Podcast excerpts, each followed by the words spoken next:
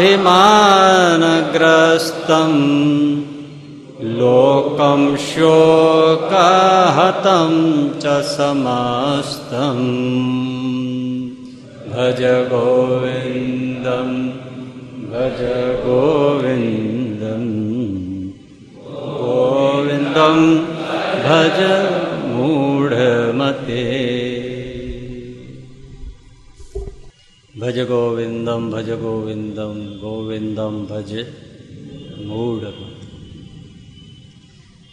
પુનરપી જનનમ પુનરપી મરણમ પુનરપી જનની જઠરે શયનમ ઇહ સંસારે ખલુ દુસ્તારે કૃપયા પારે પાહી મુરારે શંકરાચાર્યજી કહે છે ફરી જન્મવું ફરી મરવું ફરી માતાના ગર્ભમાં ઊંધે મસ્તકે લટકવું આ ખરેખર મહાદુઃખ છે અને એમાંથી હે ભગવાન, તમે બચાવો તો જ બચાય. આ વિશે આપણે આગલા બે પ્રવચનોમાં ઘણું સાંભળ્યું છે. થોડી વાત એ કે આત્મા છે, પરમાત્મા છે, લોક પરલોક છે આ બધી વાતો પુનર્જન્મ છે વગેરે જે વાતો છે, એ કેવળ ને કેવળ બુદ્ધિથી ક્યારેય સમજી શકાય નહીં.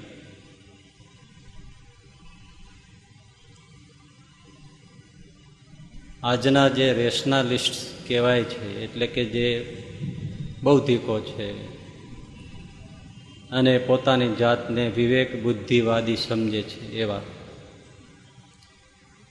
તો એ બધી વાતો, ભગવાન સંબંધી બધી વાતો, આત્મા, પરમાત્મા, પુનર્જન્મ, આ તે બધું કેવળ બુદ્ધિથી સમજવા કોશિશ કરે છે. અને એની બુદ્ધિમાં ઉતરતું નથી, એટલે એ કહે છે કે ઈશ્વર જેવું કંઈ નથી, પુનર્જન્મ જેવું કંઈ નથી, આત્મા જેવું કંઈ નથી, મોક્ષ જેવું કંઈ નથી.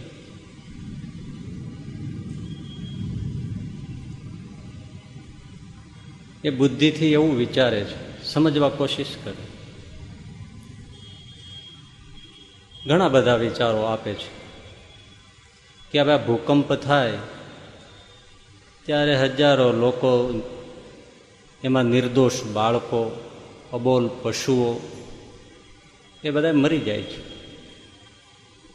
તો આ નિર્દોષ લોકોને મારી નાખવા પાછળનું ભગવાનનું શું કારણ છે? અને જો ખરેખર ભગવાન હોય તો આવા નિર્દોષના મૃત્યુ થતા અટકાવે નહીં.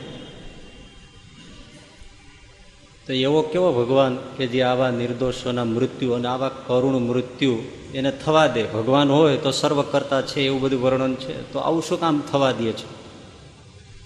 ઘણી બધી એવી જગ્યાઓ છે કે જ્યાં ભૂકંપ કરે તો માનવ વસાહત નથી. એને કરવો જ હોય તેવી જગ્યાએ ના કરે? તો માનવ વસાહતમાં જ કરે છે અને હજારો માણસો મરી જાય છે. તો ભગવાન હોય એવું લાગતું નથી. હોય તો કંટ્રોલ કરે. આ ત્રાસવાદીઓ આવે છે અને નિર્દોષ બાળકો, સ્ત્રીઓ એ બધાને કતલ કરી નાખે છે. તો એને ભગવાન હોય તો અટકાવતો કેમ નથી? આ દેવ મંદિરો કે જે ભગવાનના ધામ છે અને ભગવાન ત્યાં સાક્ષાત બિરાજે છે એમ માનીને દર્શનાર્થીઓ જાય છે. તો ઘણી એવી ઘટનાઓ ઘટ્યા કરે છે કે દર્શનાર્થીઓ જ કચડાઈને મરી જાય છે. તો એ બધા તો એના છે, ભક્તો છે, દર્શને આવ્યા છે. તો જો એનું ચાલતું હોય અને ભગવાન હોય, તો એ આવું બધું અટકાવે કેમ નહીં? એના જ લોકોને મરવા દે હુંડી હાલે.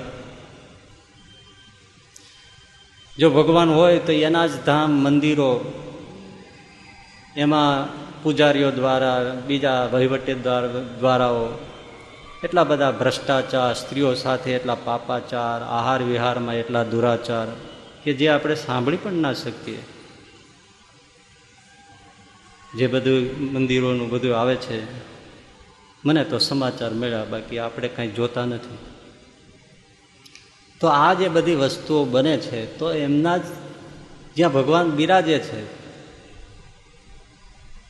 અને જેમના હાથની એ પૂજા સ્વીકારે છે. તો આવા દુરાચાર, પાપાચાર લગભગ તીર્થોમાં થાય છે. તો ભગવાન હોય તો આ બધું કેમ ચલાવે છે?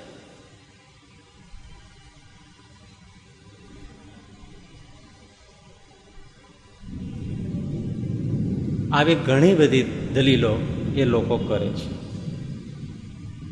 એના ઘણા પુસ્તકો નાસ્તિકવાદીઓના, રેશનાલિસ્ટના, ને વાંચ્યા છે. આવી અનેક દલીલો કરી છે. એ બધા બુદ્ધિશાળી ગણાય છે. પણ આપણે તો એના બધા કારણો વાંચીએ તો આપણને તો હસવું આવે. કે આ બધા મૂર્ખના સરદાર છે. કે આવી બધી દલીલો કર્યા કરે છે.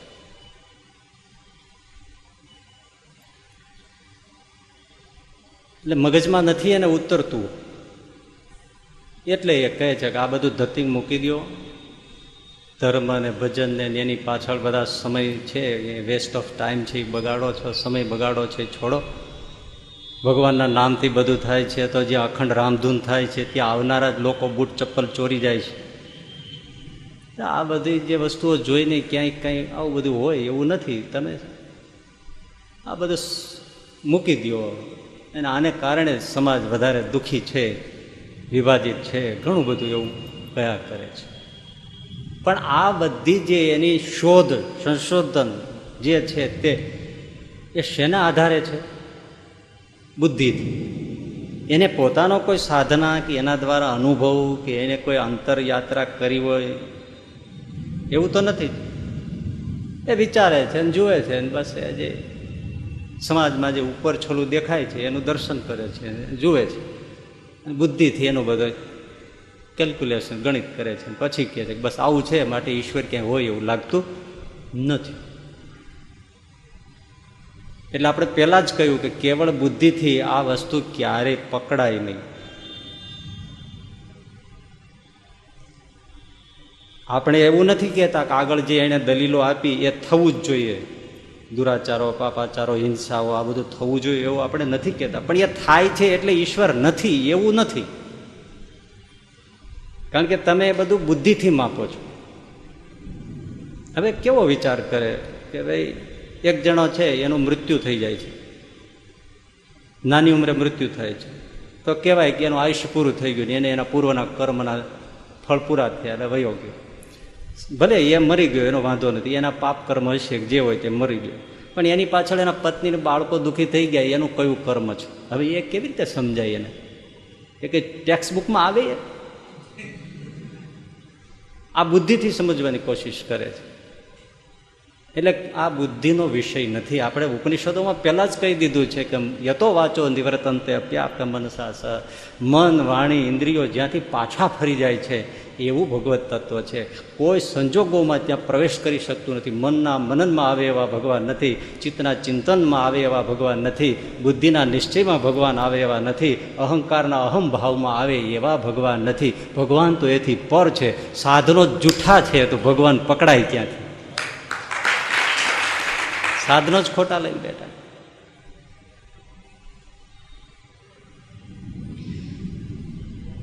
અને બુદ્ધિથી ન સમજાય. અમુક બધી વસ્તુઓ બુદ્ધિથી ક્યાંથી સમજાય બુદ્ધિથી તમે વિચારજો, આ પ્લેન જમ્બો ઉડે. ત્રણસો સાડા ત્રણસો માણસો બેઠા હોય, એનું વજન, પ્લેનનું પોતાનું વજન, પેટ્રોલ બબે ટેન્કર હોય, બબે ત્રણ ટન ટેન્કર, એટલું પાંખોમાં પેટ્રોલ ભર્યું હોય. એ બધાનો લગેજ કેટલો, એ બધાનું ફૂડ કેટલું અંદર ભર્યું હોય, કેટલું બધી સામાન. અને પૂરેપૂરું લોખંડનું એકેય વસ્તુ હવામાં ઉડેવી નથી. અને છતાંય પંખીની જેમ ઉડે છે. અને જે ટ્રેક ઉત્તર, ઉપર ઉતારવું હોય લેન્ડ કરવું હોય, એ જ જગ્યાએ સરસડાટ કરતું ઉતરી જાય છે. અને પાછું પંખીની જેમ સડસડાટ ઉડી જાય છે. જેટલું વાળવું એટલું વળે છે, જેટલું નમાવવું એટલું નમે છે. આ કઈ રીતે થાય? સંપૂર્ણ લોખંડનું ઉડી શકે એવી કોઈ ચીજ નહીં. બુદ્ધિથી વિચારો. કઈ રીતે ઉડે? ચાલો, મને સમજાવો. આપણી બુદ્ધિથી વિચાર જ કરો, આવે જ નહીં. આ ચાલો તમે મોબાઈલ વાપરો છો. વિધિના સેકન્ડ તમે આમાં આટલું બટકું હોય, બે ઇંચનું. અને હજારો માઇલ ઉપર અમેરિકામાં કે ઓસ્ટ્રેલિયામાં કે જપાનમાં કે જર્મનીમાં બેઠો હોય, એની સામે તમે વિધિના સેકન્ડ સામે બેઠા હોય એમ તમે વાત કરો છો સુસ્પષ્ટ સ્પષ્ટ રીતે. અને હવે તો કેમેરાવાળા પણ મોબાઈલ આવ્યા છે કે સામસામા તમે ફેસ પણ જુઓ, હસો બોલો, જુઓ અને વાત કરો. બુદ્ધિથી વિચારો, આ કેમ થાય? તમે હાથમાં મોબાઈલ છે એસએમએસ આમ તમે પ્રિન્ટ કરો છો, છાપો છો સંદેશ, મેસેજ, અને જેવું ક્લિક કરો છો વિધિના સેકન્ડ અમેરિકા, ઓસ્ટ્રેલિયા, જાપાન કોઈના હાથમાં જે નંબરનો મોબાઈલ છે, ત્યાં છપાઈ જાય છે. આ છપાઈ કેમ જાય છે, મને બુદ્ધિથી સમજાવો. કઈ રીતે આમ અક્ષરો ત્યાં છપાઈ જાય એટલે? કેમ મગજમાં આવે છે? આવે છે? ચાલો, હજારો માઇલ ઉપર કાંઈ નહીં નહીં દોરડા, નહીં કાંઈ કાંઈ નહીં આમને બધું સીધું. અને છપાઈ જાય બધું વાંચે બધાનું, તમે કેમ છો છોકરો કેમ છે હા, બધું કેમ છે મજા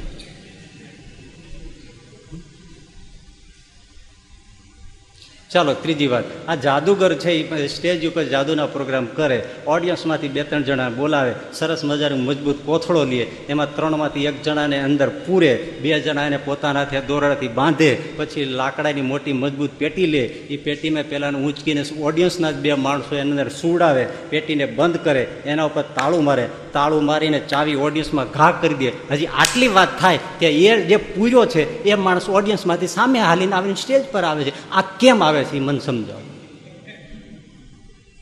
બુદ્ધિમાં આવે છે.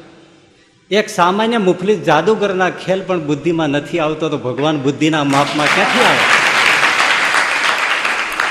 કેમ બને છે? આપણને તો કંઈ બાઘા મંડળ જ થઈ જાય ને? શ્રીજી મહારાજ આજે હમણાં જ એક મહિના પહેલા ફૂલછાબની અંદર લેખ હતા અને જોરાવરસિંહ જાદર એ, જાદવ એ એ બાબતમાં ઓથેન્ટિક પર્સન ગણાય આવી બધી લેખનમાં. તેણે જે પૂર્વે આવા જાદુગરો, થોડા વર્ષો પહેલાંના જ, ચાલીસ, પચાસ વર્ષ પહેલાંના જાદુગરોના એણે બધા લખ્યા છે, કેવા કેવા ખેલ થતા હોય છે. કે જે કોઈ બુદ્ધિમાં જ ન વાંચીને નથી મગજમાં આવતા, છતાંય બનતા. શ્રીજી મહારાજે વચનામૃતમાં કીધું છે કે એક નટવો હોય છે, એક વિદ્યાવાળો જાદુગરા હોય છે, એ આમ આકાશમાં દોરડું નાખે અને પછી દોરડું છે આકાશમાં ઉપર ચડી જાય અને દોરડું પકડી અને નટ આકાશમાં વયો જાય અને દેવતાનું દાનવનું જાણે યુદ્ધ થાય છે, એમાં સહાય અર્થે જાય છે અને એની સાથે લડાઈમાં જોડાય છે અને નટ છે એ યુદ્ધમાં કામ આવી જાય છે, એનો પગ કપાઈ નીચે પડે છે.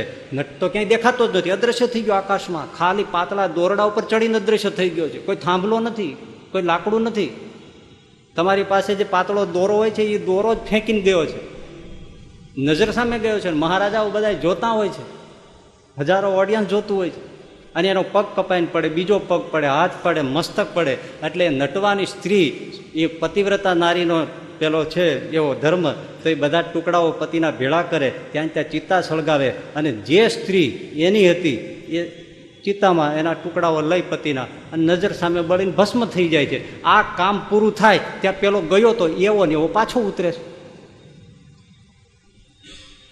તમારા શ્રીજી મહારાજ કે આ નટ બળી ગયો એ કોણ? આકાશમાંથી ઉતર્યો એ કોણ? મુજરો કરીને ઊભો રહ્યો અને મહારાજાને કહ્યું, મહારાજ, મારી સ્ત્રી લાવો.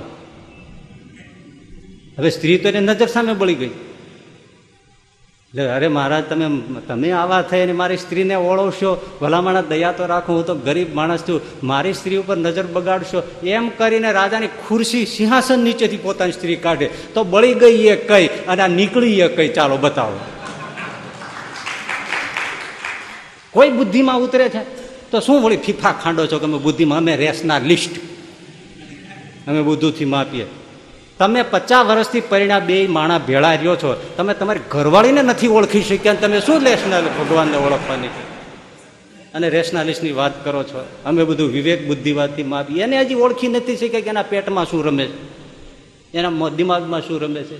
અને તમે કોણ કોણ ઓળખી રહ્યો? તમે બધા ભેળા જ રહ્યો છો, પણ ઓળખી, આખી જિંદગી તમે કાઢી નાખો. પણ તમે એમ કહી શકો છો કે હું મારા ઘરના ઓળખી ગયો.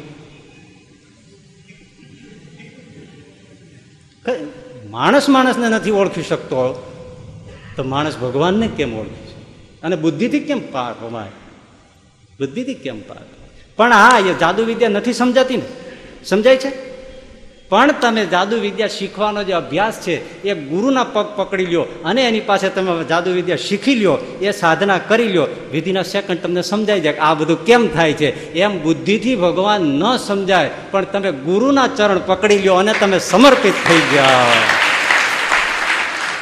ત્યારે સદગુરુ તમને દિવ્ય ચક્ષુ આપે, જ્ઞાનબોધ આપે, એકાવનમાં પ્રથમના વચનામૃતમાં કર્યા પ્રમાણે પછી આપણા ઇન્દ્રિયો છે એ ભગવત સ્વરૂપ થાય અને એનાથી ભગવાનનો નિશ્ચય થાય. અને પાંચ માળા કરીને એકવીસ વર્ષ સુધી વળી ઠાકોરજીના મંદિરમાં દીવો કર્યો એટલે તમે શરણ ભગવાનની સાધના કરી લીધી છે અને ભગવાન હાથના આવ્યો એટલે હું માનું છું ભગવાન ક્યાંય નથી. એ કોઈ ભક્તિ નથી. નાચના, કૂદના, ઢોલકા, પીટના એ સબ રાંડિયા બાજી કા ખેલ હે. કે તમે માળા કરી લો ને ભજન કરી લો એટલે તમે ભક્તિ કરી લીધી છે ને હવે ભગવાન ના, તમે સંપૂર્ણપણે ભગવાનની આગળ નિર્દોષ બાળકની જેમ જો તમે સરેન્ડર થઈ જાઓ, શરણાગત થઈ જાઓ, તો ભગવાન એના પોતાના તમામ રહસ્યો ભક્ત આગળ ખુલ્લા મૂકી દે છે. શરણાગત થઈને કેવો કોરી સ્લેટ જેવો, બુદ્ધિનું પોટલું એક બાજુ મૂકી અને તુહી તુહી કરીને પગમાં પડી જાય. ભગવાન બધા દરવાજા એની આગળ ખોલી નાખે. બાકી તમે ચડસા ચડસી એની સાથે કરો, એક જ દરવાજો નાખો. એટલે જે યોગ્ય રહસ્ય નથી પામતા, એ નિર્દોષ ચિત્તી શરણ્ય ભાવથી ભજન કરનારા, રામ રામ કરનારા, કૃષ્ણ કૃષ્ણ કરનારા, સ્વામિનારાયણ સ્વામિનારાયણ કરનારા, એ રહસ્યો પામી જાય છે. કારણ કે પરમાત્મા એની આગળ ખુલ્લો થઈ જાય છે. આ જુનાગઢનો નરસિંહ મહેતા, અમરેલી પાસે ફતેપુરના ભોજા ભગત. અને ગંગા સતી સમઢિયાળા એક સ્કૂલનું પગથિયું ચડ્યા નથી. અને છતાં નરસિંહ મહેતા, ભોજા ભગત, ગંગા સતી જે ભજન લખે, એના અર્થ કરવામાં વિદ્વાનો ગોથા ખાઈ જાય. તો એ ક્યાંથી લઈ આવ્યા? અનુભૂતિના પ્રદેશમાંથી નીકળે છે. નરસિંહ મહેતા કહે, હે, ઘાટ ઘડિયા પછી નામ જૂજવા, આખરે હેમનું હેમ હોય, કનક કુંડળ વિશે ભેદ નોયે જાગને જાદવા કૃષ્ણ ગોવાળિયા. એક કીર્તન તમે ગાઓ ને, એમાં નરસિંહ તો એમ કે ત્રણસો ને સાઠ ગોવાળ ટોળે મળ્યા. વડોરે ગોવાળીઓ કોણ થશે? એ બીજી તમે લકડહંધાર કરીને અર્થ કાઢો, પણ નરસિંહ મહેતા જે કીધું છે, ગુઢાર્થ તો કોણ કાઢે? આ ભોજો ભગત સાવ અભણ ફેતપુરના જલારામ બાપાના ગુરુ. હવે એને હાલો ને કીડીબાઈની જાનમાં. હવે એને મકોડા ને કાન ખજૂરા ને બધાને ભેળા કર્યા છે એમાં. હવે એના અર્થ કરો લ્યો. પછી અમુક અમુક કલમ કલમ અજમાવે છે. પણ બધું વૈજ્ઞાન કરતા હોય ને એવું લાગે. ભોજા ભગત આગળ આ પ્રોફેસરો પીએચડીની બબત ત્રણ ત્રણ ડિગ્રી લીધેલા, એ નાના બચ્ચા જેવા લાગે. એ અભણ માણસે એ ભજન કેમ લખ્યું? એ બતાવો. ગંગા સતી સમજિયાળામાં બેઠી બેઠી કહેતી હો પંચ પ્રાણને એક ઘરે લાવવાને. એ વચનનો કરવો વિશ્વાસ. હવે ક્યાં ભણવા ગઈ હતી? એ આમ સ્પષ્ટ જુએ છે. કારણ કે ભગવાને એની આગળ બધા રહસ્યો ખુલ્લા મૂક્યા છે. માટે જે સરેન્ડર થાય છે, શરણાગત થાય છે, એ બધું જ જુએ છે. ત્યારે તમે જે દલીલો કરી છે, બધા જવાબ એની પાસે છે. તમે જે જે દલીલો કરો છો રેશનાલિસ્ટ છો, બૌદ્ધિકો, એ બધી દલીલોના જવાબ એની પાસે એ ટુ ઝેડ છે. બધું જુએ છે. તરત જ એમ કહે છે, આમ જ થાય. કેમ એની પાછળનું આ કારણ છે. સ્પષ્ટ જુએ છે. એટલે જે જેનો અભ્યાસનો સાધનાનો માર્ગ છે, એ ત્યાં ગતિ કરે તો જ રહસ્ય ખુલ્લે છે.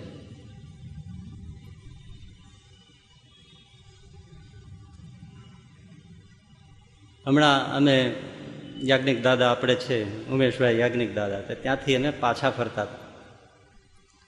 ત્યાં ગયા હતા તો. તો ગાડી આપણે રમેશભાઈ વોરા, રંગપુરના. આપણા ભૂતપૂર્વ વિદ્યાર્થી. ગુણા બાલમુકુંદાસજી સ્વામી વખતનો એની પરંપરામાં સત્સંગ. તેજા બાપા અને બાલમુકુંદાસજી સ્વામીથી સત્સંગ થયો. એમના દીકરા લીંબા બાપા, લીંબા બાપાના ભગવાન બાપા અને ભગવાન બાપાના રમેશભાઈ વોરા. તો ગુરુકુળના વિદ્યાર્થી અત્યારે અહીં સભામાં જ બેઠા છે. હવે એ રમેશભાઈ અમારે ગાડી લઈને મૂકવા આવતા હતા. એ પોતે ગાડી, એની ગાડી એ ચલાવતા હતા. બાજુમાં પુરાણ સ્વામી ભક્તિ પ્રકાશદાસજી સામે બેઠા હતા. પાછલી સીટમાં હું બેઠો હતો. એમણે કીધું, સામે જે આ પુનર્જન્મની જે તમે વાત કરો છો ને, એ મારો દીકરો પાર્થ. એની ઘટના છે. મેં કીધું, કયો ને? હવે જે સાક્ષીમાં હતા, ત્યાંથી જ માંડીને વાત કરીએ ને. મારે શું કહેવાનું છે? કે તમે વાત જુઓ, એક બે વાત કરીશ. મને કે મારે કોઈ દીકરો નહોતો. એટલે મેં ભક્તિ પ્રકાશદાસ સ્વામી, પુરાણી સ્વામીને વાત કરી, ગુરુકુળ, આ મેમનગર ગુરુકુળ. અમદાવાદ જ રહે ને, રમેશભાઈ તો, એટલે અહીંયા આવીને પુરાણી ભક્તિ પ્રકાશદાસ સ્વામીને વાત કરી કે, સ્વામી, ઘણો વખત થયો, મારો દીકરો નથી. એટલે પુરાણી સ્વામી કે તો આપણે જોગી સ્વામીને વાત કરીએ. જોગી સ્વામી ત્યારે બરાબર અહીંયા. અત્યારે જ્યાં ઓફિસ છે, ત્યાં અત્યારે જે સાધુ આશ્રમની મૂર્તિ છે એ ત્યાં હતી. એટલે ઓફિસની જગ્યાએ જૂનો સાધુ આશ્રમ આજથી પંદરક વર્ષ પહેલાની વાત. એટલે ત્યાં જોગી સ્વામી બરાબર એ ઠાકોરજી પાસે કઠોળો હોય, એ હાથ એક હાથી પકડી અને સ્વામી ઊભા ઊભા ટેકો દઈને માળા કરતા. અરે પુરાણી સ્વામી કીધું કે સ્વામી, હા, આ રમેશભાઈ. હા, આપણા વિદ્યાર્થી ભૂતપૂર્વ, હા. એને દીકરો નથી. તો મહારાજને જરા પ્રાર્થના કરો અને તમે કૃપાદર્શી કરો તો વિચારોનો મનોરથ પૂરો થાય. સ્વામી બે ત્રણ સેકન્ડ આંખો મીચી ગયા. પછી કે રમેશ આજથી બરાબર તેરમે મહિને તારે ત્યાં દીકરાનો જન્મ થશે. જા, બસ. આટલું કહીને તો માળા મીંડા કરે.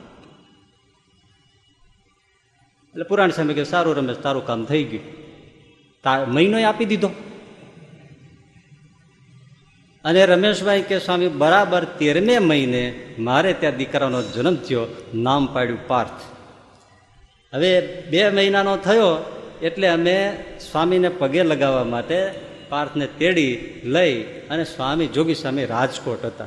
વાત તો હવે આવે છો એટલે અમે ત્યાં પગે લગાડવા માટે નાના દીકરા બે મહિનાનો પાર્થને લઈને ગયા રમેશભાઈ ત્યાં જોગી સ્વામી ત્યાં બેઠા હતા. એટલે સ્વામીના ચરણ પાસે અમે આ પાર્થને મૂક્યો, સુવડાવ્યો. નાનો. તો એ રડવા માંડ્યો. છોકરું છે ને? પણ બહુ રડવા માંડ્યો. એટલે જોગી સ્વામી આમ સામું જોઈને કે, એલા, તારે રડવાનું હોય. જોજો, તારે રડવાનું હોય.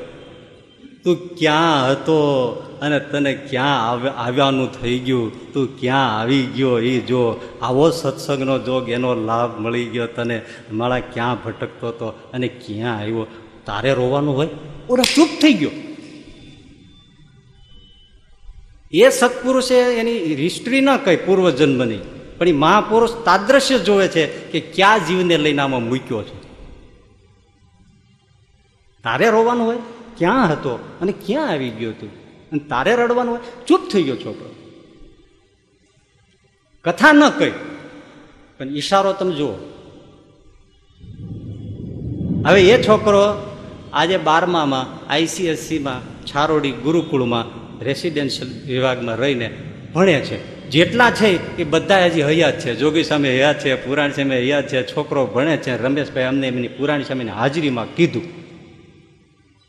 હવે તમે જોગી સામેને એમ કહો કે આત્મા નથી, પુનર્જન્મ નથી, એ માને? ના ના કયો ને માને? ના કયો એના અનુભૂતિની વાત છે ને? એ થોડા તમારે જેમ બેઠા બેઠામાં બુદ્ધિના ડાળિયા ચલાવે છે. જુએ છે. ચાલો, બીજી વાત. એમના જોગી સ્વામીના ગુરુ માનદ સ્વામી, એનું નામ, મૂળ નામ કૃષ્ણ જીવનદાસજી સ્વામી. રાજકોટની પાસે રીપ ગામ છે ગોંડલ ને રાજકોટની આજુબાજુ રીપ ગામ છે. તો ત્યાં સ્વામી આવેલા.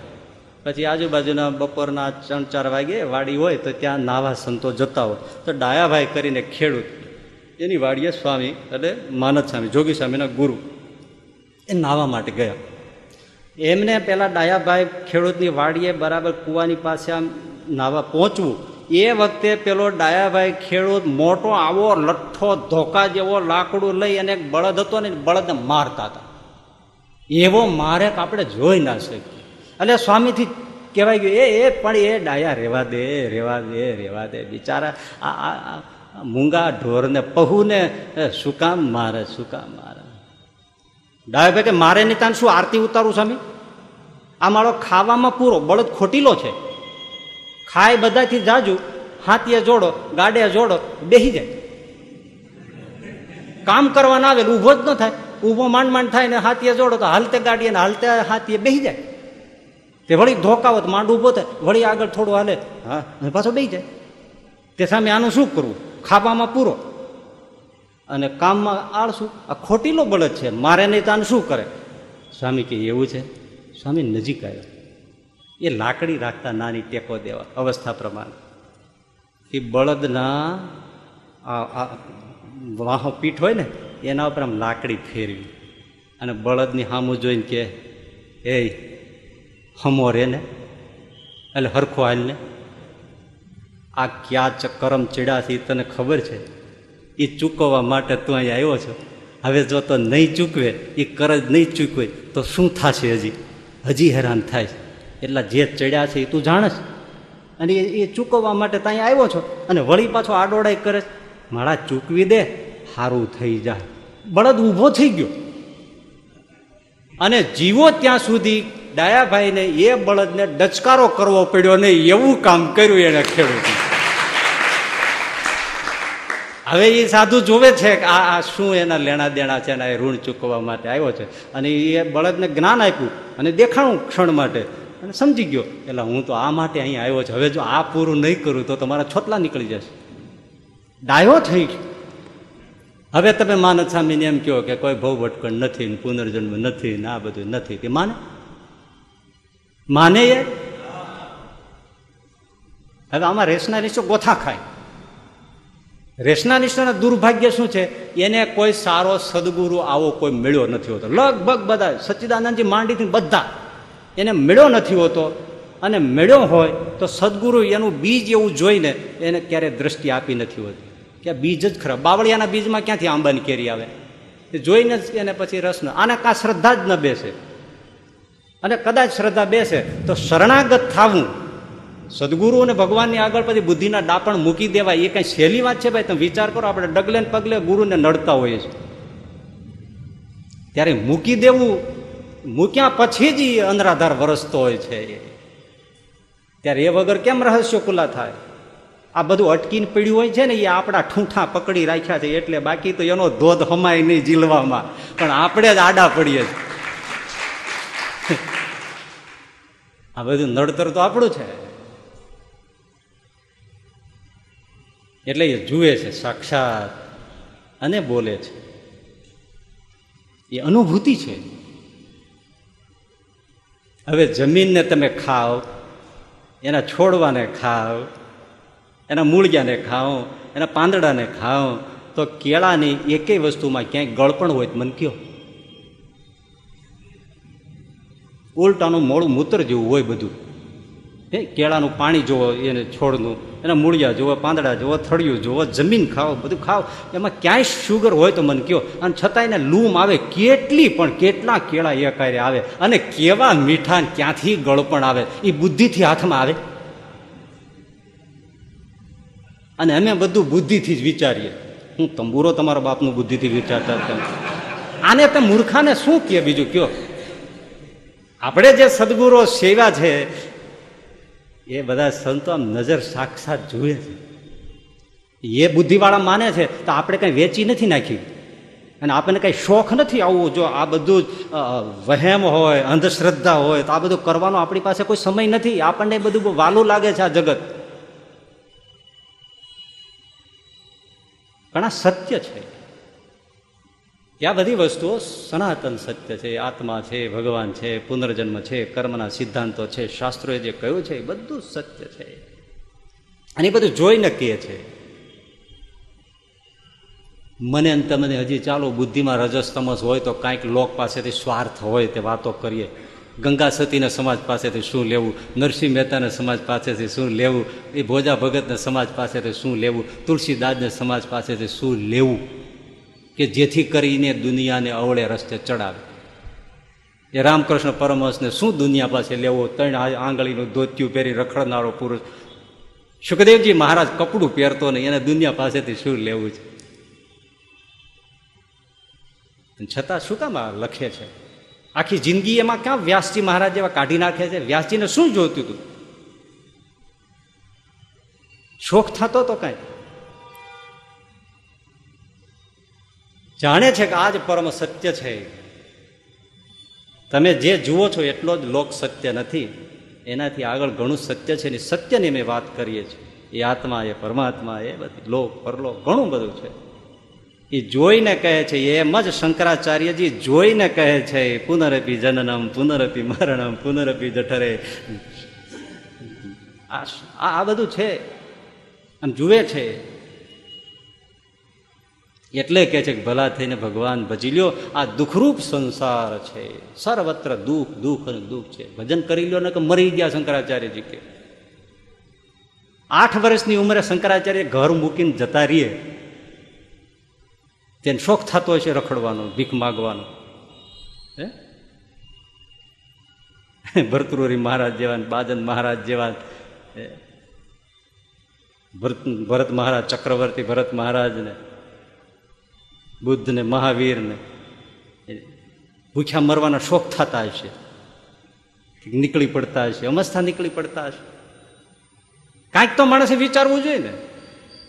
જો શોધ જ કરવી હોય, તો વિચારવું જોઈએ કે આ બધા શા માટે આવી રીતે ચાલી નીકળે છે? એટલે શંકરાચાર્યજી કહે છે કે બહુ દુઃખ છે, જન્મ, મરણ, ગર્ભવાસના માટે પાહી મુરારે. કેવો શબ્દ વાપરો જ્ઞાની પુરુષ થઈને વિચાર તો કરો, પુકાર કર્યો. કે આમાંથી નથી બચાય એવું? પાહી એટલે, એ બચાવો બચાવો બચાવો. ક્યારે થાય? એ સમજવાનું છે. બચાવો બચાવો બચાવો. એમ ક્યારે થાય? જ્યારે દુઃખ ને દુઃખ જાણ્યું હોય, તો સંસારને જાણ્યો છે દુઃખરૂપ? લ્યો બોલો. જો જો દુઃખરૂપ જાણ્યો હોય, નિષ્કુળાનંદ સામે કહ્યું રે, કોઈ રે, એ કોઈ રે ઉગાડો મને કાળથી, તો સોંપું તેને આ શીશજી આ જન્મવરણ ગર્ભવાસ લક્ષરા ચોરાશી આ સતત કાળ પીડે છે, આ બધા ભરખી જાય છે, અને જે અનંત ચક્ર ફરવાનું છે, એમાંથી એ મને કોઈ ઉગારો માથું આપી દઉં શા માટે? દુઃખરૂપ જાણ્યો છે. આપણે સંસારને દુઃખરૂપ એવો જાણ્યો નથી એટલે પોકાર ઉઠતો નથી. નહીં તો રાતની ઊંઘ ઉડી જાય ને તોય થઈ જાય. હે મહારાજ, હે સ્વામિનારાયણ, હે ભગવાન, હે ગોપાળાનંદ સ્વામી, હે ગુણાતીતાનંદ સ્વામી, હે જોગી બાપા, બચાવો બચાવો શ્રીજી મહારાજ, બચાવો. દુઃખરૂપ જાણ્યો હોય તો થાય. દુઃખી ક્યાં દુઃખ? દુઃખ દુઃખ ક્યાં જણાય? To know the false as a false આ નોલેજ છે ખોટાને ખોટા તરીકે જાણી લેવું, એનું નામ જ જ્ઞાન. હવે ક્યાં ઓળખાણું છે? ખોટું. પરમ સત્ય માનીને જ. પરમ સત્ય માનીને જ મીંડા થઈ ને. હે ભાઈ? પરમ સત્ય માનીને સંસારમાં વળી ગયા છે ને. ગુણાતીતાનંદ સ્વામી કે જ્યાંથી ઘડી પળમાં ઉઠી જવાનું છે, એ સંસારમાં પાતાળ સુધી પાયા નાખે છે અને ભગવાનના ધામમાંથી ક્યારે પાછું ફરવાનું નથી, અનંત સુખમાં વિહરવાનું છે, એમાં જીવ જરાય કાંઈ કરતો નથી. આના માટે તો કેટલા રાત દિવસ ને સંસાર માટે ને ફેક્ટરી માટે ને જવું હોય તો પાંચ વાગ્યામાં ઊભો થઈ જાય. ને ભગવાનને અર્થે સત્સંગને માટે ન ઊભો થાય. જો સેજ છાંટા આવે તો તરત કે હવે કાંઈ નહીં. છે? જીવને ક્યાં કરે છે? ક્યાં દુઃખરૂપ મનાણું છે? દુઃખ કોઠે પડી ગયું છે? કોઈ ઔષધ કોઠે પડી જાય ને, પછી કરાર ન કરે. ઇફેક્ટ ના કરે. અમુક ઔષધો નાખો તો કપાસની બધી નાખે છે, પણ ઈયળો ને કોઠે પડી જાય? યુઝ ટુ થઈ જાય. આજની ભાષામાં કહો ને, યુઝ ટુ થઈ જાય. તો એ દવાને તો એ ઓલી ઈડો ખાઈ ખેનું ખાલી ટેટા જેવી મોટી થાય. કેમ આ જો આ બધા ખેતીવાડી વાળા બેઠા ઓફિસર એને ખાઈને ઉલટાને મજબૂત થઈ જાય. પચાવી જાય. એમાં આપણે આ દુઃખ સંસારનું છે, એના યુઝ ટુ થઈ ગયા. અસર જ નથી થતી. તમે જુઓ, વર્ષો પહેલાં ઘટના બની. ચીનની અંદર એવો કંઈક હશે પ્રસંગ, તો એમને ત્યાં જેલની અંદર વર્ષોથી જે આજીવન મરી જાય ત્યારે જેનું મળદું બાળ કાઢવાનું. એવી કાળી કોટડીમાં એમાં બધા એ જેલમાં એને કેદીઓને પૂરેલા. તો પછી કોઈ પણ કારણોસર ગમે તે અધિકારીઓને દયા આવી, તો એવા જે બધા કેદીઓ હતા ને, એ બધાને છૂટા કરી દીધા. એ કે, જાઓ, તમે તમારે લેર કરો. જાઓ. જેલમાં જ છૂટે કેવું લાગે? હે ભયો ભયો થઈ જાય પણ અઠવાડિયામાં બધાય કેદીઓ પાછા આવ્યા. એ કે અમે ત્યાં શું કરીએ? અમને આનંદ જ નથી આવતો. અમને કોઈ પણ હિસાબે અંદર લ્યો, એટલે કે જગ્યા જ નથી. તો કે ગમે તેમ કરો, અમારે અહીંયા જ રહેવું. હવે અમને ક્યાંય ફાવતું જ નથી. હવે વર્ષોથી અહીંયા રહ્યા. એ થોડી હાંકળો બાંધી હોય, થોડું આ બાંધ્યું હોય, થોડું આટલું હોય, થોડું અંધારું હોય, આવું હોય, તો જ અમને ફાવે છે.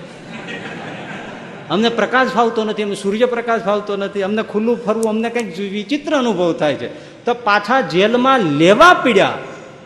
આ ઘટેલી ઘટના છે. એટલે બોલો, તમને એમ લાગે કેદમાંથી છોડી દે, તો માણસો રાજી થાય. આ રાજી ક્યાં થયા?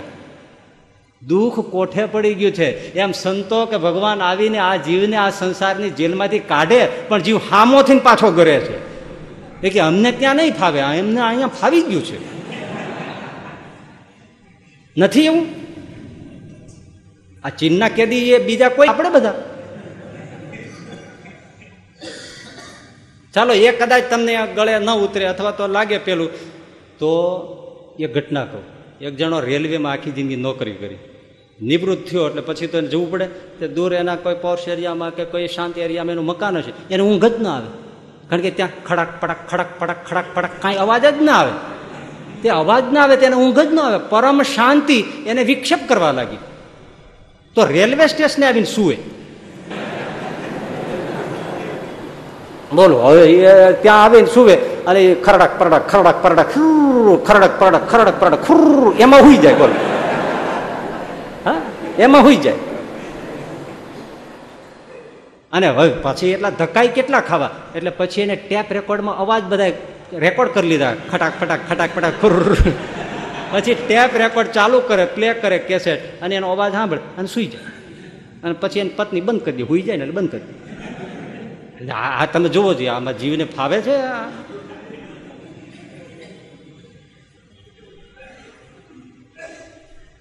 હજી એને સમજાવજો તો ત્રીજી વાત કરું અહીંયા આપણે અમદાવાદમાં ગંધારી મિલ છે. ગંધારી મિલ છે. તમે જોયા છે કે નહીં? હે?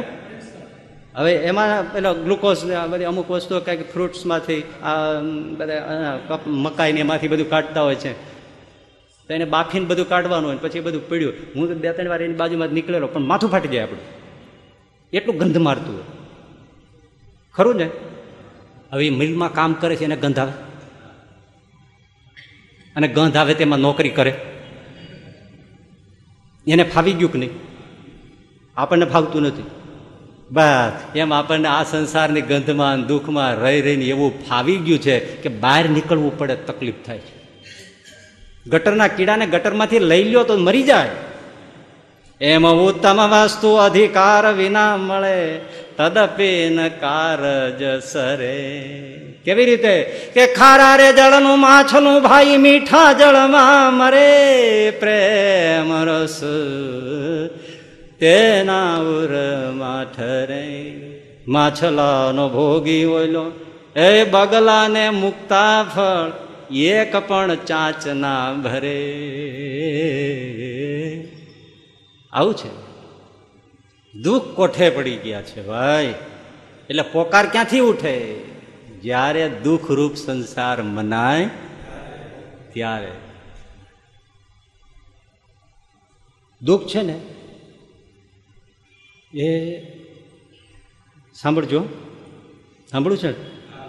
સાંભળવું છે? હા. એ ભાગશાળી હોય ને એને જીવનમાં દુઃખ આવે. લે, બોલ. એટલે મેં પેલા કીધું, સાંભળવું છે. હા. તમે માનશો જ નહીં કે જેને દુઃખ નથી આવતું એ ભાગશાળી છે. એના જેવો કોઈ દુર્ભાગ્ય નહીં જીવનમાં. ભાગશાળીને જ જીવનમાં દુઃખ આવે. આપણે એને માનીએ છીએ કે જેને દુઃખ ના આવે, એ ભાગ્યશાળી ભાઈ, જેને દુઃખ જીવનમાં ના આવે, એ ભૂલા પડી જાય. એ ભૂલા પડી જાય. જેમ પૈસાનો વરસાદ થાય, જેમ બધી સુખ સાહેબી મળે જ્યાં હાથ નાખે બધું હવળું પડે. ભગવાન ઓછા સાંભળે. ભૂલાવા માંડે. પણ જેમ દુઃખ પડે, એટલે કુંતી માતાએ ભાગવતના પ્રારંભમાં જ ભગવાન કૃષ્ણ પાસે માગ્યું, તું જો રાજી થયો હો, હે કૃષ્ણ, બાપ દીકરા, તો મને પગલે ને પગલે દુઃખ મળે. લે બાપ ભગવાન કૃષ્ણ માથે હાથ ફેરવા મળ્યા ફૈબા ફૈબા, તમે આવું શા માટે માગો તો કે રડતા રડતા કુંતા માતાએ કહ્યું કે બાપ, જ્યારે જ્યારે દુઃખ પડે છે ને, ત્યારે ઉઘાડે પગે તું દ્વારિકાથી અમારી પાસે દોડી આવી, ઊભો રહી જશો. અને જ્યારે અમે સુખમાં ગોઠવાઈ જાય છે, એટલે તરત કહેશો, હવે મારે દ્વારિકા જવું છે. વાત સાચી છે, છોકરું દુઃખી હોય, ત્યારે માલતર ખોળામાં લઈને જ બેસે, ઘોડિયા પાસે જ બેસે. અને છોકરું રમકડામાં રમવા માંડે અને રસોડામાં જતી રહી.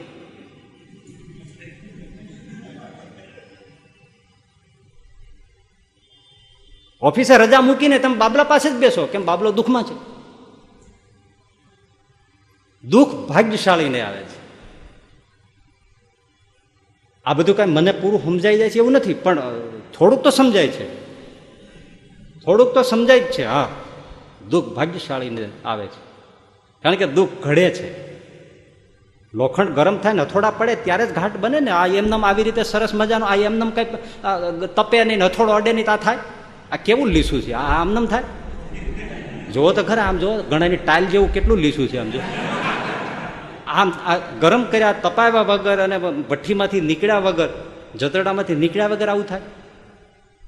આ ઓલા આપણે આપણે લોખંડની ફેક્ટરી આ બે જો માલિકો બેઠા ત્યાં તમારે, હું ગયો છું એકવાર, મને લઈ ગયા છે. આપણે પાસે ન રવાય, એટલી હીટ હે ને? કેટલી? બારસો ડિગ્રી ટેમ્પરેચર હોય, એમાં લોખંડની લાટા જેવી બધી પાટો અંદર ભડભડ થઈ જાય. લાલ ટાંડા જેવી થઈ જાય. ત્યારે એમાંથી આવું બને? દુઃખ ભાગ્યશાળીને આવે. દુઃખ ઘડે, દુઃખ જગાડે. જાગતો રાખે. સુખ સુડાવી દે. આમ બે જેટલી બારીઓ એટલા એર કન્ડિશન નાખ્યા હોય, કો ભલો માળા ફેરવવા બેસે?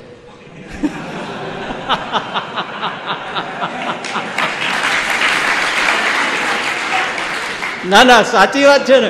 અને ઓલું એક એર કન્ડિશન પંખાનો વેત ન હોય તો, એ મહારાજ સ્વામી નારાયણ ભગવાન, સહજાનંદ સ્વામી, વરસાદ કરો મારા વાલા વરસાદ. હવે એસીમાં ટેટો સુઈ ગયો હોય, એ શું કામ પ્રાર્થના કરે? સવારે ઉઠ્યો કે, વરસાદ બહુ પડી ગયો, લગે છે.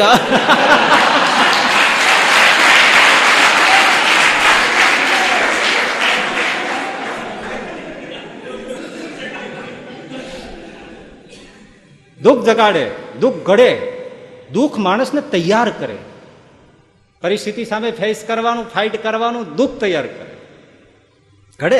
અને જો બહુ દુઃખ પડ્યા હોય ને, એટલો બધો તૈયાર થઈ ગયો હોય ને ગમે તે પરિસ્થિતિમાંથી માર્ગ કાઢી નીકળી જાય. તૈયાર થઈ જાય. અને દુઃખ સાચા ખોટાનું પારખું કરે. આપણું કોણ ને આપણું કોણ નથી, કરે, ખબર પડી જાય. માગો ત્યારે માથું માગી લેજો. જરૂર પડતી પાંચ રૂપિયા ના દે. આમ તો કે તો માથું માગી લો તારા માથામાં શાકભાજી કરવી અમારે? અરે રૂપિયા દે. માથું માગી લેજો. અરે માથું માગીને અમને જેલમાં નાખવા છે?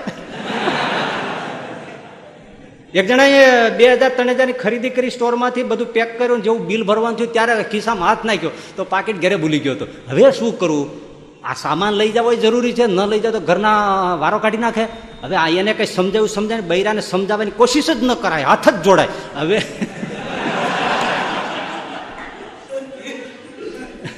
એ સમજે સમજે હું પાકેટ ભૂલી ગયો, પૈસા ન રહી ગયા. એ એક વાત તમારી સ્વીકારે જ નહીં કે તમે ખોટું જ બોલો. એ તમારે નહોતું લાવવું એટલે. જ હવે એટલે બધું પેક કરાવી દીધું, પણ પોકેટ ઘરે રહી ગયું. એને જો બાજુમાં જાય પાંચ ડગલા ઉપર મારો ક્લોઝ ફ્રેન્ડ છે, તો એને જઈને વાત કરો, ત્રણ રૂપ, હજાર રૂપડીમાં શું? જઈને વાત કરી, ઓહો આવો, શું છે ફ્રેન્ડ બસ, આવી રીતે છે, મુસીબત છે, ત્રણ હજાર રૂપિયા. અત્યારે પાકેટ ઘરે ભૂલી ગયો છું ને આવું થઈ ગયું. ત્યારે ભૂલી ગયો ઘરે. આલે પાંચ રૂપિયા રિક્ષા બાંધીને લઈ આવી લેતો હશે રૂપિયા. મિત્ર મિત્રને કામ ન આવે કોણ આવે? લે પાંચ રૂપિયા, લે. કોણ કોનું છે એ ખબર પડી જાય આપણને. દુઃખમાં ખબર પડે. હા. પરિસ્થિતિ આવે ત્યારે ખબર પડે કોણ ચેલો ને કોણ નથી. દુઃખ આવે તે ખબર પડે. બાકી તો બધા કે, કેમ છે સ્વામીજી? કેમ છે? બરાબર. ભીહ પડે ને ત્યારે એક ઊભો ના રહીએ ભાઈ ખબર પડે. દુઃખ તો બહુ સારું છે. ખબર પડે, દૂધ દૂધ, પાણી પાણી કરી નાખે. ધીરજ, ધર્મ, મિત્ર નારી, આપતકાલ મહ પરીખી હે ચારી. તુલસીદાસજી લખ્યું છે. ધીરજ નહીં, ધર્મ નહીં, પત્ની નહીં. ધીરજ, ધર્મ, મિત્ર અરુ નારી અને મિત્ર અને નારી. આ ચારેય ચીજ તુલસીદાસજી કહે, દુઃખ પડે ને ત્યારે જ ખબર પડે કે કોણ કોના છે. દુઃખ વિકાસ કરે, પ્રગતિ કરાવે દુઃખ. નવા રસ્તા વિચાર આવે. દુઃખ પડે ત્યારે. દુઃખ ન પડે તો નવા રસ્તા નહીં વિચારે. નવા રસ્તા વિચાર. ગાંધીજીને આફ્રિકાના મેરિસબર્ગ રેલવે સ્ટેશન ઉપર જો આફ્રિકાના એ ગોરાએ ફેંકી ન દીધા હોત ફર્સ્ટ ક્લાસમાં ગાંધીજીની ટિકિટ હતી. પણ ગોરાઓ ફર્સ્ટ ક્લાસમાં મુસાફરી કરી શકે. એ સિવાય કોઈ જ બ્લેક સ્કિનવાળા કોઈ ફર્સ્ટ ક્લાસમાં ન બેસે. ટિકિટ લઈને પણ નહીં. અને ગાંધીજીએ ફર્સ્ટ ક્લાસની ટિકિટ લીધેલી બેઠેલા. અને એમાં ગોરો આવ્યો પ્રવાસી. ધક્કા મારીને સુટકેસ સામાન લઈને બધું કડ કડ કડ કડ કડ કડ કડ, કડતી ઠંડીઓ આ હું બોલ્યો ને એવી ઠંડી. અને રેલવે સ્ટેશન ઉપર નાખી દીધા. એ સુટકેસ આમ પડી ગઈ, બધી વસ્તુ આમ પડી ગઈ. ગાંધીજીને ઘર દુઃખ થઈ ગયું. આટલો બધો રંગભેદ એક પણ વસ્તુને આઈડિયા નહીં. કોટને ઓઢવાના, પહેરવાના એમ કડકડતી ઠંડીમાં બેસી ઘણાએ વિનંતી કરી કે તમે લઈ લો ઓઢી લો. તો ના, આ વસ્તુ આમનામ જ રહેવા દઈશ. હું આની સામે લડીશ. શા માટે આવું કર્યું? હું માણસ નથી. અને એક આટલું દુઃખ પડ્યું અને એમાંથી ગાંધીજીના આઝાદીનો મંત્ર મળ્યો ભારતના રાષ્ટ્ર પિતા બની ગયા. આખો નવો રસ્તો મળ્યો. ગુરુદેવ આપણા શાસ્ત્રીજી મહારાજ જુનાગઢમાં મહંત થયા અને જોઈને ડગલે ને પગલે અનંત તકલીફો અંદરથી ન પડી હોત, તો એ બધું છોડીને ક્યારેય હિમાલય ન ગયા હોત. અને હિમાલય ન ગયા હોત તો ગુરુકુળનો નવો મંત્ર ને રાહ હજારોને મોક્ષ પથ દર્શક એવું આ યુવાન વયોને સંસ્કાર પૂરતો અને અમારી જેવા યુવાનોને ભગવી કંથા પહેરાવનારો આવો માર્ગ ક્યારેય પ્રસ્તુત થયો ના દુઃખ માણસને નવો વિકાસ, નવો રસ્તો પ્રોગ્રેસ એ દુઃખ લઈ આવે છે. ધ્રુવજીને જો એની અપર માતાએ મેણું ન માર્યું હોત, તો ધ્રુવ ઘર છોડત નહીં, વનમાં જાત નહીં, અને ભગવાનનો સાક્ષાત્કાર થાય એવું તપને નામ સ્મરણ કરત નહીં. નરસિંહ મહેતાને એની ભાભીએ હળદૂત ના કર્યા હોત, મેણા ન માર્યા હોત તો નરસિંહ મહેતા ઘર છોડત નહીં અને મહાદેવને શરણે જાત નહીં. સાત દિવસ સુધી અનશન લઈને શિવ શિવ શિવ કરીને પડ્યા ના રહ્યા હોત અને શિવે દર્શન આપ્યું ના હોત અને શિવ થકી કૃષ્ણ ભક્તિનું વરદાન મેળવીને નરસિંહ મહેતા આજે જે પૂજ્ય થઈ ગયા એ ક્યારેય થયા? દુઃખ ઉપયોગી છે. સાંભળજો, સાંભળવું છે ને? સાંભળવું છે? પણ દુઃખ ઉપયોગી છે, પણ એમાં ત્રણ દુઃખ ભયંકર છે. મારે આ બધું કહીને વાત તો એક જ આમ નખના આંગળા જેટલી છે ને, આટલી જ રાયના દાણા જેટલી જે ટોપિક છે ને એ સમજાવવા માટે જ હું આખી આ યાત્રા કરું છું. એમાં ત્રણ દુઃખ ભયંકર છે. એક દુઃખ, શારીરિક દુઃખ. બાહ્ય ગમે તેટલા દુઃખ હોય ને આપણને અપમાન કરે, કોઈ ઓફિસોમાંથી કાઢી નાખે નોકરા બોકરા જતા રહ્યા, આ તે બધું જતું રહે ને કઈ વાંધો નહીં, બૈરા વી જાય, બધું વી જાય, આ તો એ દુઃખ નથી. છે પણ એ એટલું નહીં. શરીરનું દુઃખ, એમાં શરીરનું દુઃખ એટલે રોગ. એક દબાવે ને બીજો થાય. બીજો દબાવે ને ત્રીજો થાય. જેટલા રોગ આવે જવા નામ જ ના લે. અઠે દ્વારકા રહીને પીડ્યા રહી ડોક્ટરની કારી ફાવે નહીં. દવાઓનો કોઈ રેઝિસ્ટન્ટ પાવર હામો થાય, પણ એ કાંઈ દવા અસર કરે નહીં. એવા રોગ થાય, એવા રોગ થાય, ખાઈ ન શકે, સૂઈ ન શકે, કામ કરી ન શકે, અને માણસ ત્રાસી જાય. પેલું સુખ તે રાતે નૈરા બધી વસ્તુ હોય પણ શરીર માણસને નરવું હોય, તો મને મારી પણ ઘણી વાર એસી એસી નેવું નેવું વર્ષના ભાભા થઈ ગયા અને મારી આગળ દુઃખ ગાય ને, ત્યારે હું પેલું પૂછું, શરીરનું કેમ છે? ઘોડા જેવું છે. તો દુઃખ શું છે તને? વાપરવા પૈસા જોઈએ એટલા. ખાવા પીવાનું બહુ સારું. તો દુઃખ શું છે તને? માની લીધું છે. શરીરના દુઃખ ભયંકર છે. ગમે હોય ને ત્રાસી જાય. કાયર થઈ જાય. જ્યારે જો તે ડોક્ટર વાટ કાપ લઈને બેઠો હોય. વાટ કાપ લઈને બેઠો હોય. પગ કાપે, હાથ કાપે, આ કાપે, નસ કાપે, નખ કાપે, ઓલું કાપે, માથું કાપે, ડોક કાપે, કાન કાપે, નાક કાપે. ત્રાસી જાય માણસ. એ કઈને મારે વાત બીજી કરવી પણ સમજાય છે ને કે શરીરનું દુઃખ ભયંકર છે. બીજા બધા દુઃખ બધા પાર કરી શકાય. આની આગળ માણસ કાયર થઈ છે બીજું દુઃખ છે ગરીબાઈ. પૈસો ના મળે, ખાવા ના મળે, વ્યવહાર સચવાય નહીં, પહેરવા મળે નહીં, છોકરાઓનો પાર ન હોય ખવડાવવું શું હા હા હા. પેટનો ખાડો ન પૂરાય, દવાના પૈસા ના નીકળે. એક બાજુ રોગ હેરાન કરે, એક બાજુ પૈસો નહીં. એ જેને દુઃખ પીડાવે એને જ પૂછજો કેમ થાય ભાઈ? વાત તો સમજાય છે ને? હે? પૈસો ના, ગરીબ અતિ અતિ સામાન્ય નહીં. કરુણ ગરીબી. એના જેવું કોઈ દુઃખ દારિદ્ર્ય સમ દુઃખ નહીં જગમાં તુલસીદાસજીએ લખ્યું છે. ભક્તિ માતા રોઈ પડ્યા હતા ને પિતા ધર્મદેવ પાસે, પતિદેવ પાસે ઘરમાં કાંઈ નથી, હું તમને શું ખવડાવું? મહેમાન આવે છે. આપણે તો ભાજી, પાંદડા, બાફીને પણ જમીને દી કાઢી નાખીએ. પણ મહેમાનને શું જમાડવું ભક્તિ માતા રડી પડ્યા. જગતના માતા પિતા એ બધા આવી રીતે તપ કર્યું ને ત્યારે આજે આપણે શિખંડ પૂરી ખાઈએ છીએ. રસ પૂરી ખાઈએ શરીરનું દુઃખ, ભયંકર. ગરીબાઈનું દુઃખ, ત્રીજું દુઃખ પરિવારનું. ભેળું રેવાય ને નોખું પડાય કયો હા અને કોઈ સોલ્યુશન એમાંથી નીકળે જ નહીં પ્રોબ્લેમ સોલ્વ થાય જ નહીં, રસ્તો મળે જ નહીં. તમારે એવું વાંકું પડે ને એવું ગૂંચવાય, માથા તોડી નાખે, લાકડીઓ લઈને આવે, ગામ ધજાગરો કરે બહાર કહેવાય નહીં ને. કે છે ને આપણે શાસ્ત્રમાં કે હાથળે થયેલું ગુમડું કોને બતાવવું?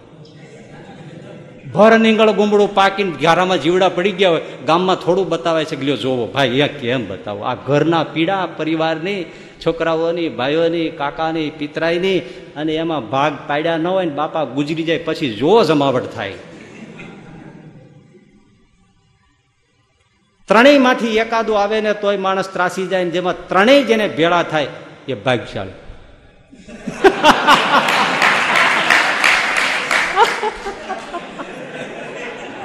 હા. લાગે છે ને વિચિત્ર વાત? વિચિત્ર લાગે છે ને? હા, પણ હું એટલા માટે કહું છું, ભાગશાળી એટલા માટે કે આવું દુઃખ આવે ત્યારે ભયંકરમાં ભયંકર નાસ્તિક માણસ હોય ને તો હનુમાન ચાલીસા કરવા માંડે. બસ, આ મારે કેવું છે. આ મારે તમને કેવું તું બીજું કાંઈ કેવું નહોતું. આવા ભયંકર દુઃખ ત્રણ હપટમાં લે. ગમે તેવો ટોચનો નાસ્તિક હોય ને, કશાને ન માનતો હોય, મંદિરે મંદિરે જવા માંડે. શનિના બેઠો બેઠો જાપ માંડે કરવા. હા? આમાંથી કોઈ ઉગારો. ભાઈ સાહેબ પેલા આમાંથી બહાર કાઢો. દુનિયાને બદલી નાખો સમાજને બદલી નાખો. પેલા અમારું બદલો. થાય કે નહીં? એવા ઘણા જોયા છે. અને સાધુ ભાડ્યો નથી પગમાં પીડ્યો નથી. અહીંયા વળી કંઈક ભભૂતિ દઈ દે ને કંઈક આશીર્વાદ મળી જાય ને આમાંથી જો પાર થવાય. એ તો જેને આવ્યા હોય એને જ ખબર પડે હો. ભલ ભલા નાસ્તિક. માળા મંડે કરો. હનુમાન ચાલીસા મંડે જવા. જય હનુમાન જ્ઞાન ગુણ જાગર જય કપેતી હુલો ગુજાગર હે હનુમાન લાલા બોલો, જેને એકવાર પશુ કહીને તિરસ્કાર કરતો હતો એ વાનરમુખ હનુમાનજીના ચરણમાં બેઠો હોય આ. કેવું લાગે તમને? દુઃખ લઈ આવે. અને એમાંય જો ઘણા યુવાની અવસ્થામાં જીક ઝીલી જાય, પણ જેમ જેમ અવસ્થા થાય, જીવનની સંધ્યા ઢળે ગટપણ આવે, ભલ ભલા ભૂકા કાઢી નાખે હોય અને ગમે તેવો હોય ને આસ્તિક થઈ જાય. અરે તમે આ સમાજમાં જુઓ ને, બહુ એવા સુધારાવાદીઓ થયા અને બહુ સમાજમાં ફેમસ પણ થયા. એવા તમને કેટલાક લાંબા લિસ્ટ તમે જેને જાણો એની વાત કરીએ, આ કવિ નર્મદ, સુધારાવાદી, સમાજના ભલે સારા કામ કરે, એનું ખોટી ના નહીં, પણ જેમ જેમ ઘરડા થયા પછી એને જે ઉદ્ગારો લખ્યા છે નર્મદ કહે છે, મેં સમાજ સુધારાની બહુ વાતો કરી, પણ મેં મારા આત્માને સુધારવા માટે કાંઈ કર્યું નથી. કવિ નર્મદ, હવે હવે ઘરડે ઘટપણે એને થાય છે મેં મારી જો પોતાની જાતને સુધારવાને, આત્માને તૃપ્ત કરવા માટેનું જો મેં કંઈક કર્યું હોત, તો પરમ સંતોષ હોત. અવસ્થા એ ખબર પડે છે કે મારો કરવા જેવું રહી ગયું છે. ચર્ચિલ, ઇંગ્લેન્ડનો એક એક બીજા વિશ્વયુદ્ધમાં આખા યુરોપને બહાર કાઢનારો ભડવીર મુત્સદી. એ ચર્ચિલે એમ કીધું છે, હાય રે હાય, છેલ્લી અવસ્થાએ મેં મારા આત્માને માટે કશું જ કર્યું નથી. Winston Churchill. Napoleon Bonaparte. Saint Helena ટાપુ ઉપર છેલ્લે બોલે છે I have never seen six happy days in my life Napoleon Bonaparte. Oh my god મેં જિંદગીમાં છ પણ સુખના દિવસ મેં જોયા નથી. છેલ્લે પાઘડીનો વળ છેડે નીકળે છે. એટલે ભાગશાળી હું કહેતો હતો, મેં બહુ આ માર્ક કરીને જોયું છે કે જેટલા જેટલા નાસ્તિક છે ને, રેશનાલિસ્ટ છે ને, એને આ ત્રણ પ્રકારમાંથી એકેય દુઃખ નથી હોતું. તમે જોજો, એને ભગવાન પૂર્ણ કુદરતી કલયુગ એને હાજો નરવો જ રાખે. આ બધા જે વાતો કરનારા છે તમે જોજો, નાના મોટા ફોડલા થાય ને કોઈ એકાદું ઓપરેશન આવી જાય કે શરીરના દુઃખ નથી. મેં કયા ને, એવા શરીરના દુઃખ. એ- એને ન હોય. નરવા ચીવડા જેવા તમારે, જો આમ. નરવા જ- વઘેડા જેવા હોય એના શરીર. તમે જોયા મારું નામ નથી ગણાવવા, પણ આ બધા મેં જોયા. એવા ટપોરા બંધ શરીર અને તમે એવા કેવા, તમે જુઓ તો રાજાનો કુંવર જતો હોય એવા. એ શું કામ વળે? જેમ નિંદા કરે ઠાકોરજી એમ નરવા થાય, લ્યો બોલો. આ નાળિયેરી છે ને, એમ જેમ મીઠું નાખો ને, સોલ્ટ નાખો ને, એમ નરવા થાય નાળિયેર.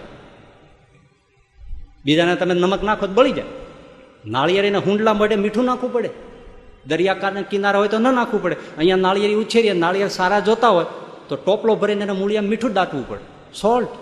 ત્યારે નાળિયેર મીઠા થાય. એમ આ જેમ નિંદા કરે ઈશ્વરની મંદિરની, ધર્મની, સાધુઓની, ગુરુઓની આ બધી, ત્યારે એ બધા નાસ્તિકો રચના નરવા તુંબડા જેવા થતા જાય. શરીરના કોઈ રોગ હોય નાના મોટા. પણ કાઈ જાય એવા એક એવા એવા રોગ ન હોય. ન હોય. પૈસા ટકે સારામાં સારી નોકરી કાં સરકારનું પેન્શન?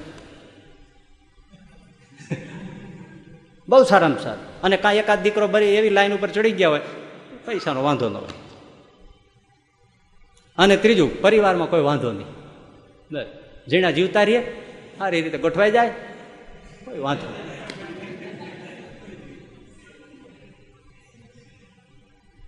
એટલે એ પોતાની જાતને એમ માને છે કે અમે વિવેક બુદ્ધિથી જીવ્યા એટલે અમે ભાગશાળી છીએ અને પરમ સુખી છે એટલે તારા જેવો દુર્ભાગી નહીં કે તને દુખે, તને ઘેર્યો નહીં, એટલે તું ત્યાંથી છૂટી અને ભગવાન તરફ આવ્યો નહીં જીવનમાં પરમ સત્ય ચૂકી ગયો. તારા જેવો કોઈ દુર્ભાગી નહીં.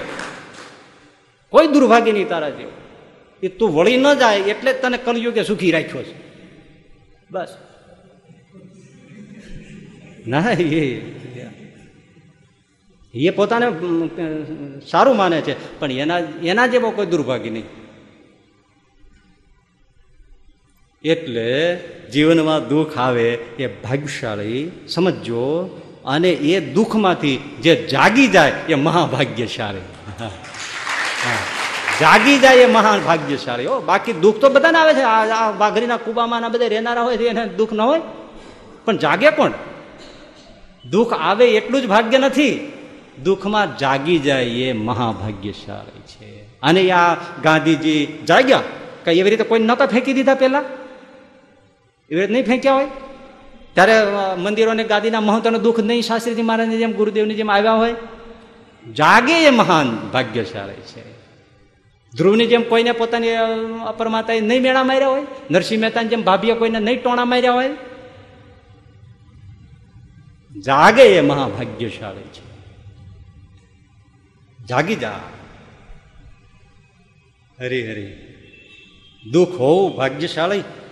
દુઃખમાં જાગી જવું એ મહાભાગ્યશાળી. નાનું એવું દુઃખ આવે ને એમાં જે જાગી જાય અને ભગવાનની તરફ વળી જાય. વાહ પ્રભુ, તમે જેમ બાળક હોય નાનું અને આળવિતરું હોય, તો મા એને ટાપલી મારીને સીધે રસ્તે લઈ આવે. એમ પ્રભુ, તમે ટાપલી મારીને તમારી પાસે લાવ્યા છે. હા આ દુઃખ એમાં જાગી જાય એ મહાભાગ્યશાળી છે.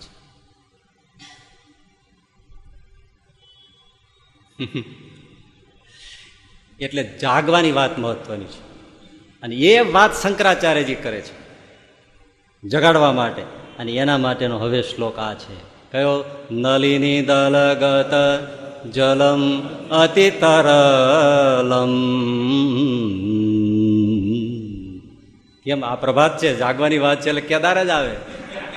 નલિની દલગત જલમ અતિ તરલમ તદવત જીવિતં અતિશય ચપલમ. વિધિ વ્યાધિ અભિમાનગ્રસ્તમ લોકમ શોકહતમ ચ સમસ્તમ. भज गोविंद भज गोविंद गोविंद गोविंद भज मूढमते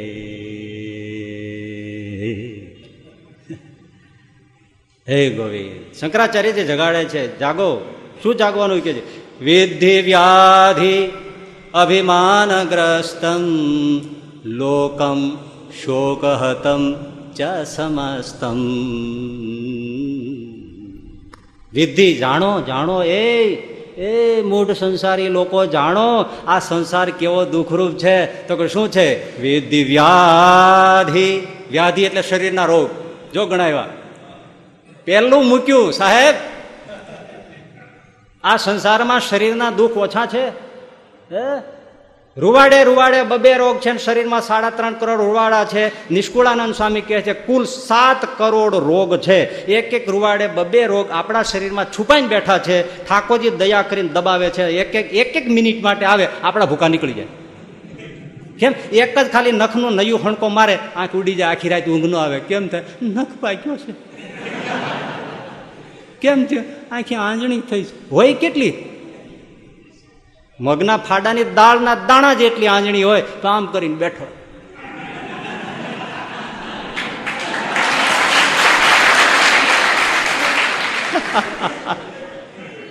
એક એક મુલાકાત એક એક મિનિટ આવે. ભૂકા નીકળી જાય ને? અરે ભાઈ, શરીરના રોગ તમને ન આવ્યા હોય, તો કંઈ વાંધો નહીં. જનરલ વોર્ડ સિવિલના હોય ને, એમાં કેન્સર વોર્ડ અને જનરલ વોર્ડમાં મહિને એક વાર આંટો મારી આવો. એમ પીડ્યા હોય છે ભાઈ, હો. એમ પીડ્યા હોય છે. કેન્સરમાં ને એમાં. અહીંથી કાપી નાખ્યા હોય, જડવા ફાંડા વાળી દીધા, ડહકા લેતા.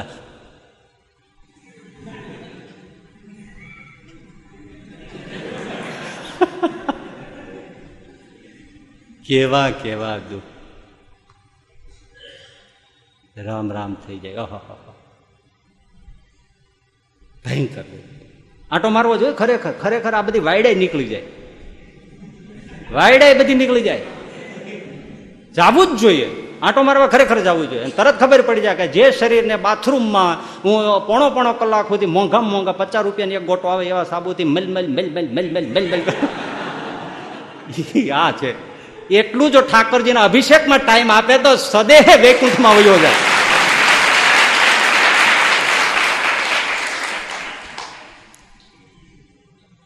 જેટલા પણ સાબુ ચહેરો ધોવાનો જુદો ને વાળ ધોવાનો જુદો ને, શરીર જોવાનો જુદો ને. સારું છે આંખ ધોવાનો જુદો નાક ધોવાનો જુદો, હજી નથી આવ્યો. ચંદ્ર રોડમાં આ જો બધું જોવે ને ખબર પડી જાય, શરીરના કેવા રોગ છે. વ્યાધિ અભિમાન ગ્રસ્ત લોકમ. અભિમાન. આ બધી ટક્કર સમાજમાં થાય છે. શાની છે કયો? અભિમાનની. હું રહી ગયો, હું કેમ પાછળ? હું આગળ. મારી પાસે સત્તા હોવી જોઈએ. હું સૌથી સિનિયર થયો. હા. આ બધા તો પછી આવ્યા. આ બધું અમે કર્યું. આ આગળ ચડી ગયા ને અમે વાહે રહી ગયા. હું? અને હું સરપંચ ન થાવ અને બીજો થઈ જાય તો એ સારા કામ તો ન જ થવા દો. હું કરું તો હું જ કરું એમ. બીજો કરે કરવા જ નહોતો. હું એ કરું નહીં, બીજાને ન કરવા દો. કેમ મારો જન્મ જ એના હાટું છે. એ હું? હું? હું હું, હા. આપણે ગુરુદેવ શાસ્ત્રીજી મહારાજ કહેતા કે આ હું છે ને એ પાકેલા ગલકા જેવું છે. આ શિયા આમ લટકતું હોય ને, પછી શિયાળિયું ભૂખ્યું તો નીકળ્યું. એને થયું કે આ ફળ ખાધા જેવું છે. છલાંગ મારીને પકડ્યું. દાંતમાં હલવાયું ને આમ આમ લટકી રહ્યું. વાડીવાળો આવ્યો, શેરડી આજ કાપે. હવે એલું ભિખારું બિચારું ભૂખ્યું થયું હતું ને અહીંથી નીકળ્યું. શેરડી તો બીજા શિયાળિયા કાપી જતા. મારી મને આનો વાહો ભાંગી નાખ્યો. પણ આ ગલકું હું, એમાં જાળીમાં ભરાઈ જાય, પછી છૂટે નહીં, ધોકા જ પડે. હમ. હમણાં એક જગ્યાએ છે ને એવું થયું. એને ગાડી પાર્ક કરવાની, બરાબર? આમ સામે. તો બંગલાવાળો ઓલો કે અહીં નહીં. પેલો કે, શું કામ નહીં અહીંયા ઓલો કે અહીં નહીં કરવાની. પણ હું શું કામ ના કરું? આ આ સરકારી જમીન છે. તમારું તો છે ને પ્રાઇવેટ તો અહીં લાગુ પડતું નથી. તમારી હોય તો હું ન કરું. સરકારી જમીન છે, હું અહીં મૂકી શકું. પેલો કે સરકારી હશે, પણ મારા મકાન સામે મને નડે છે. એટલે નડે છે તારો પ્રશ્ન છે. બાકી હું બાજુના ફ્લેટમાં જ રહું છું ને બાજુના મકાનમાં રહું છું. અને આ તો કોમન પ્લોટ છે. હું અહીં કરી શકું. હું ની ટક્કર, ઓલો કે હું મૂકવા ન દઉં, આ કે હું ત્યાં જ મૂકું. સામાવાળાને એવી ખીચ ચડી, આવો છરો લઈ આવ્યો ગચ તેને માર્યો, ત્યાં ત્યાં ઢળી ગયો. પેલો ઉપર વયો ગયો, ઓલો જેલમાં વયો ગયો. બે પરિવાર ઉજળી ગયા, લ્યો. શેની ટક્કરમાંથી? હમ, હા હા.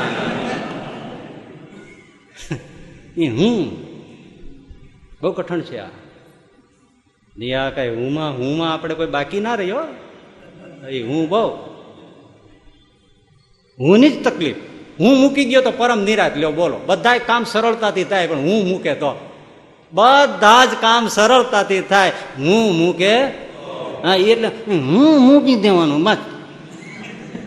બધું સીધું થાય. વિદ્યાધિ અભિમાનગ્રસ્ત, લોક શોક હતમ ચ સમસ્તમ. ભજ ગોવિંદમ ભજ ગોવિંદમ ગોવિંદમ ભજ મૂઢ મતે. આ એટલા માટે જાણ્યું છે કે આ બરાબર માઈક ચાલે છે. આ મને સંગીતનો ટ્યુન અહીંથી મળે નહીં તો મારા ઉપડે જ નહીં. હું ગમે તેમ કેદારો ગાવે તો ઉપડતા છે આ તો દાદ દેવી પડે, એવું કામ કરે છે? એવું સીધું હાલે. એ શ્રીજીની કૃપા વગર ન થાય. હા, એને હરખું કરે, ત્યારે હરખું થઈ જાય. બરાબર. એનું, એમાં એનું ન હાલે મારું ન હાલે, કોઈનું હાલે ઠાકોરજીનું જ હાલે. એ કે ભાઈ હરખું હાલો બધું. બ્રહ્માંડો એને ઈશારાથી ચાલે છે. આ એક ઠોસરું લાવવું એમાં એને શું છે? ભજ ગોવિંદમ ભજ ગોવિંદમ. ગોવિંદમ મૂઢ મતે આ સંસાર અભિમાનગ્રસ્ત છે રોગગ્રસ્ત છે અને શોક હતમ એટલે દુઃખનું મૂળ છે, શોકનું મૂળ છે, દુઃખાલય છે. પુસ્તકાલયમાં પુસ્તક મળે, ઔષધાલયમાં ઔષધ મળે. હે, હિમાલયમાં હિમ એટલે બરફ મળે, એમ સંસાર દુઃખાલય છે, એમાં દુઃખ જ મળે. સભ્ય થઈ ગયા એને એ જ મળે. ભાઈ? દુઃખાલયમાં દુઃખ જ મળે. અને કેટલી જાતના દીકરાના દુઃખ, દીકરીના દુઃખ, ઘરવાળાના દુઃખ, ધણીના દુઃખ, પાડોશીના દુઃખ, ઓફિસના દુઃખ, બોસના દુઃખ, ક્યાં ક્યાં દુઃખ ગણવા? ભયંકર દુઃખો છે બધા. અપાર દુઃખ છે. જીવતાય દુઃખ મરીને દુઃખ. એ થોડો પાર આવી જાય છે, મરી જાય એટલે. હે ભાઈ? આવે આવે પાર? જો, ટૂંક સમય પહેલાની જ વાત કરું છું.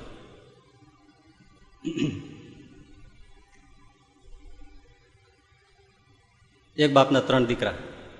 બનેલી ઘટના જો અમારી નજર સામે છે. પણ નામઠામ અપાય નહીં. નજીકના ગાળાનું છે. કહેવાય પચીસ વર્ષ પહેલા એમના બાપુજી ગુજરી ગયા હતા. ગુજરી ગયા ઓફ થઈ ગયા હતા. મરી ગયા હતા. કેટલા વર્ષ પહેલા? પચીસ વર્ષ. પહેલા મરી ગયા એમાં પચીસ વર્ષ પછી હવે કાંઈક એના ઘરે માંગલિક કે કંઈ એવો પ્રસંગ આવ્યો હશે અને હોમ હવન કંઈક કંઈક કરતા હશે. અને પચીસ વર્ષ પહેલા ગુજરી ગયેલા બાપ એ પરિવારના એક સભ્યમાં પ્રવેશ કરીને માંડ્યા. અને ભાઈ રડે રડે રડે માથા પછા બોલે કે તમે કોણ છો? હું આ તમારો બાપ. અરે અરે રે રોવે રોવે, રડે રડે કે મારી પાસે બધું તમારી પાસે છે એમ બધું હતું, તમે જાણો? પણ મેં કોઈ હરિનું નામ લીધું નહીં, કોઈ સત્સંગ કર્યો નહીં, કોઈ દેવ મંદિરમાં ક્યારેય ગયો નહીં. મારી આવી ભૂંડી દશા થઈ છે. પ્રયાસ થઈને ભટકું છું. બે ભાઈ, એ રડતા રડતા પાછો કે, એ મેં પચીસ વર્ષથી ખાધું નથી. પચીસ વર્ષથી મેં પાણી પીધું નથી. મને પાણી ભાવ મને પાણી ભાવ મને પાણી ભાવ લ્યો. તે આના બે ભાઈ જે બે દીકરા હતા ને, એ તો આપણે સ્વામિનારાયણ સત્સંગી. એક હતો ને, એની ઉંમર પંચાવન વર્ષની છે. એવો કલઠ કે કોઈ મંદિરે જાય નહીં. આ રામજી કૃષ્ણ મંદિર કે સ્વામિનારાયણ મંદિરને છોડો, માતાજીને મંદિરે નહીં હનુમાનજીની ડેરીએ નહીં, ક્યાંય ન જાય. એની ઘરવાળી હારે બેઠી હોય ને ક્યાંય જવાનું થાય, તો એ આગ્રહ કરે, તો એ એને કે તું જઈએ એ ગાડીને બેસે મંદિરની બહાર. કોઈ મંદિરમાં ના જાય. એ આ પરિવારનો મામલો હતો, બેઠો તો હોય. અને એના હગા બાપે જે વર્ણન કર્યું, કે મેં ભજન કર્યું નહીં, સત્સંગ કર્યો નહીં, મેં આ કાંઈ કર્યું નહીં, આજે હેરાન થા મને પાણી પાવ, મને પાણી પાવ, મને મેં પછી વરથી કાંઈ ખાધું નથી, પછી વરથી પીધું નથી. મારી પીડા મારી પીડા. આહા, હા. એણે જે એના દુઃખો વર્ણન કર્યા, એક કલાક રડ્યો. ઓલો ત્રીજો માનતો નહોતો ને. ધાડધન સત્સંગી થઈ ગયું. ધડ દઈને કંઠી પહેરી લીધી, પૂજા લઈ લીધી ને અત્યારે પણ હવ ઉઠે ને એ પેલા પાંચ વાગે વેલો ઉઠે ને સ્વામિનારાયણ સ્વામિનારાયણ.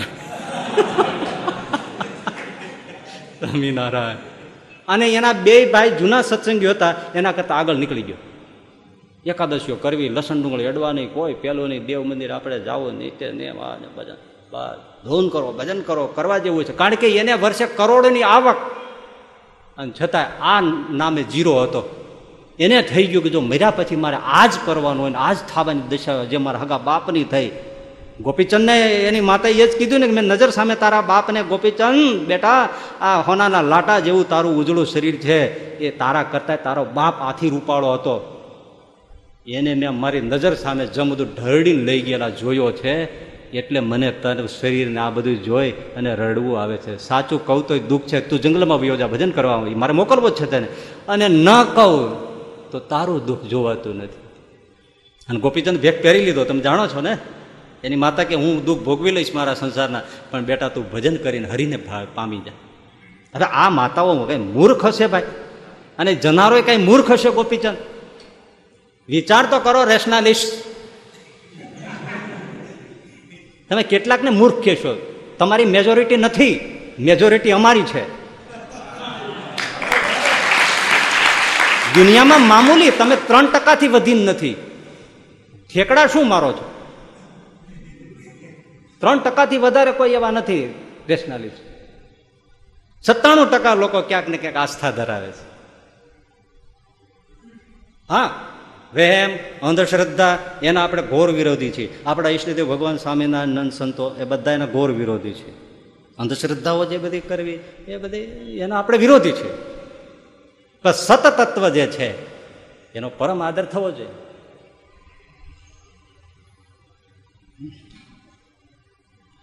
ભજન કરતા થઈ ગયા બહુ કેમ? હવે એને તમે પૂછો કે આ બધું ખોટું છે. એ માને? માને ભાઈ? હા, બસ. તો પછી?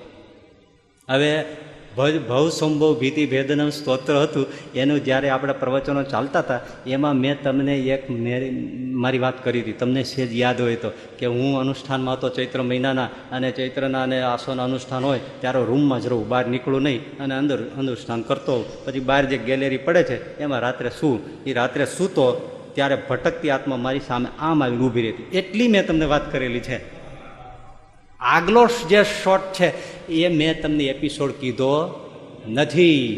એ ભટકતી આત્માને ભટકતી હતી, એમાંથી એને છૂટવું હતું. તલસતી હતી આત્મા. મને તો આમાંથી કોઈ છોડાવે હા? એ બહુ રોચક છે, પણ એ ક્યારેય કહી શકાય તેમ નથી. હવે તમે મને લાખ કયો કે ભટકતી આત્મા નથી અને પ્રેતાત્મા નથી, આવું કાંઈ નથી એ હું કેમ માનું? મારો સ્વાનુભવ છે. મેં જાતે અનુભવ્યું છે. અને હું આ છાતી હાથ મૂકીને કહું છું ખોટું નથી કહેતો. મારે ખોટું ભજન કોઈને મિસગાઈડ નથી કરવા પણ હું એટલે હાથ જોડીને કહું છું કે આ બધું પરમ સત્ય છે. હરી ન ભજ્યા, સાચે ભાવથી જો આ ન કર્યું, તો પ્રેત યોનિઓ ભટકવાનું, આ બધા મહાદુઃખ દારૂણ દુઃખ છે. માટે ભલા ભગવાન ભજી લ્યો, ભગવાન ભજી લ્યો, ભગવાન ભજી લ્યો. એ સિવાય બીજું કાંઈ કેવું નથી આપણે. આપણે પણ વહેમના ઘોર વિરોધી છે. ભૂતને નામે તું થતા હોય તો એના પેલા આપણે વિરોધ કરીએ. અને જેટલા સમાજમાં પેલા ખોટા થાય છે, તેનો આપણે વિરોધ કરીએ જ છીએ. પણ જે પરમ સત્ય છે, આ પાછળ કહેવાનો મિનિંગ એટલો જ છે કે બધું જ છે. ભૂત, પ્રેત, પાપ કર્યા હોય તો થાય. પુનર્જન્મો છે, ભટકતી આત્માઓ પણ છે, હે? આજે આ ક્રાંતિઓને અને આ બધા કે છે, અમે તો કાંઈ બાપનું શ્રાદ્ધ નથી કરતા ફલાણું નથી કરતા આમ તેમ નથી કરતા અમે બધાના વિરોધી છે. એ મૂકી દો વાયડે મૂકી દો તમે. સહજાનંદ સ્વામી પણ ઘોર વ્યહમના અંધશ્રદ્ધાના વિરોધી છે. છતાં શિક્ષાપત્રીમાં લખે છે, પોતપોતાના પિતૃઓનું સાથ, શ્રાદ્ધ પિતૃ કર્મ યજ્ઞ, યથાવિધિ, યથાશાસ્ત્ર પ્રમાણે સૌએ કરવું. ગીતામાં પણ છે. ભાગવતમાં તો ત્યાંથી જ પ્રારંભ થાય છે. તૂતમાં આપણે માનતા નથી. પણ જે શાસ્ત્રીય વાત છે. પણ આ બધું કહીને શું કહેવાનું? છે આત્મા અવિનાશી છે, પુનર્જન્મ છે, ભટકતી યોનિઓ છે, ભટકતી આત્માઓ છે, બધું છે. અને એ દારૂણ દુઃખ છે. માટે જાગો અને હરી આ કહેવાનો સાર છે. હા હજો ભાઈ. ઘણાને મોક્ષ સાથે જ એલર્જી છે. મોક્ષ શબ્દ સાથે જ એલર્જી છે. તો ચાલો, કાંઈ વાંધો નહીં. આપણે ક્યાં પરાણે મોક્ષમાં કોઈને મોકલી દેવા છે? મોક્ષનો ડોંગરેજી મહારાજ કહેતા, એ અર્થ સ્વીકારો ને. મો એટલે મોહ, ક્ષ એટલે ક્ષય. મોહનો ક્ષય થાય, એનું નામ જ મોક્ષ. એનો સ્વીકાર કરો. મોહ એટલે બધા દુર્ગુણ. જેટલા દોષ છે, પાપ છે, દુરાચાર છે, અપલક્ષણ છે, કુલક્ષણ છે, એ બધા જે દુર્ગુણો છે, એ જીવનમાંથી નીકળી જાય. એ પરમ મોક્ષ. અને એવી રીતે બધું છોડી દેશો અને સત્કર્મ કરશો અને હરિનો આશરો રાખશો અને હરિનું ભજન કરશો, તો બીજો જન્મ થશે. માગોને નથી ઉપર મોકલી દેવા તમને કાંઈ. ત્યાં રિઝર્વ ફોર્સમાં નથી મૂકવા તમને. ફરીથી આવો.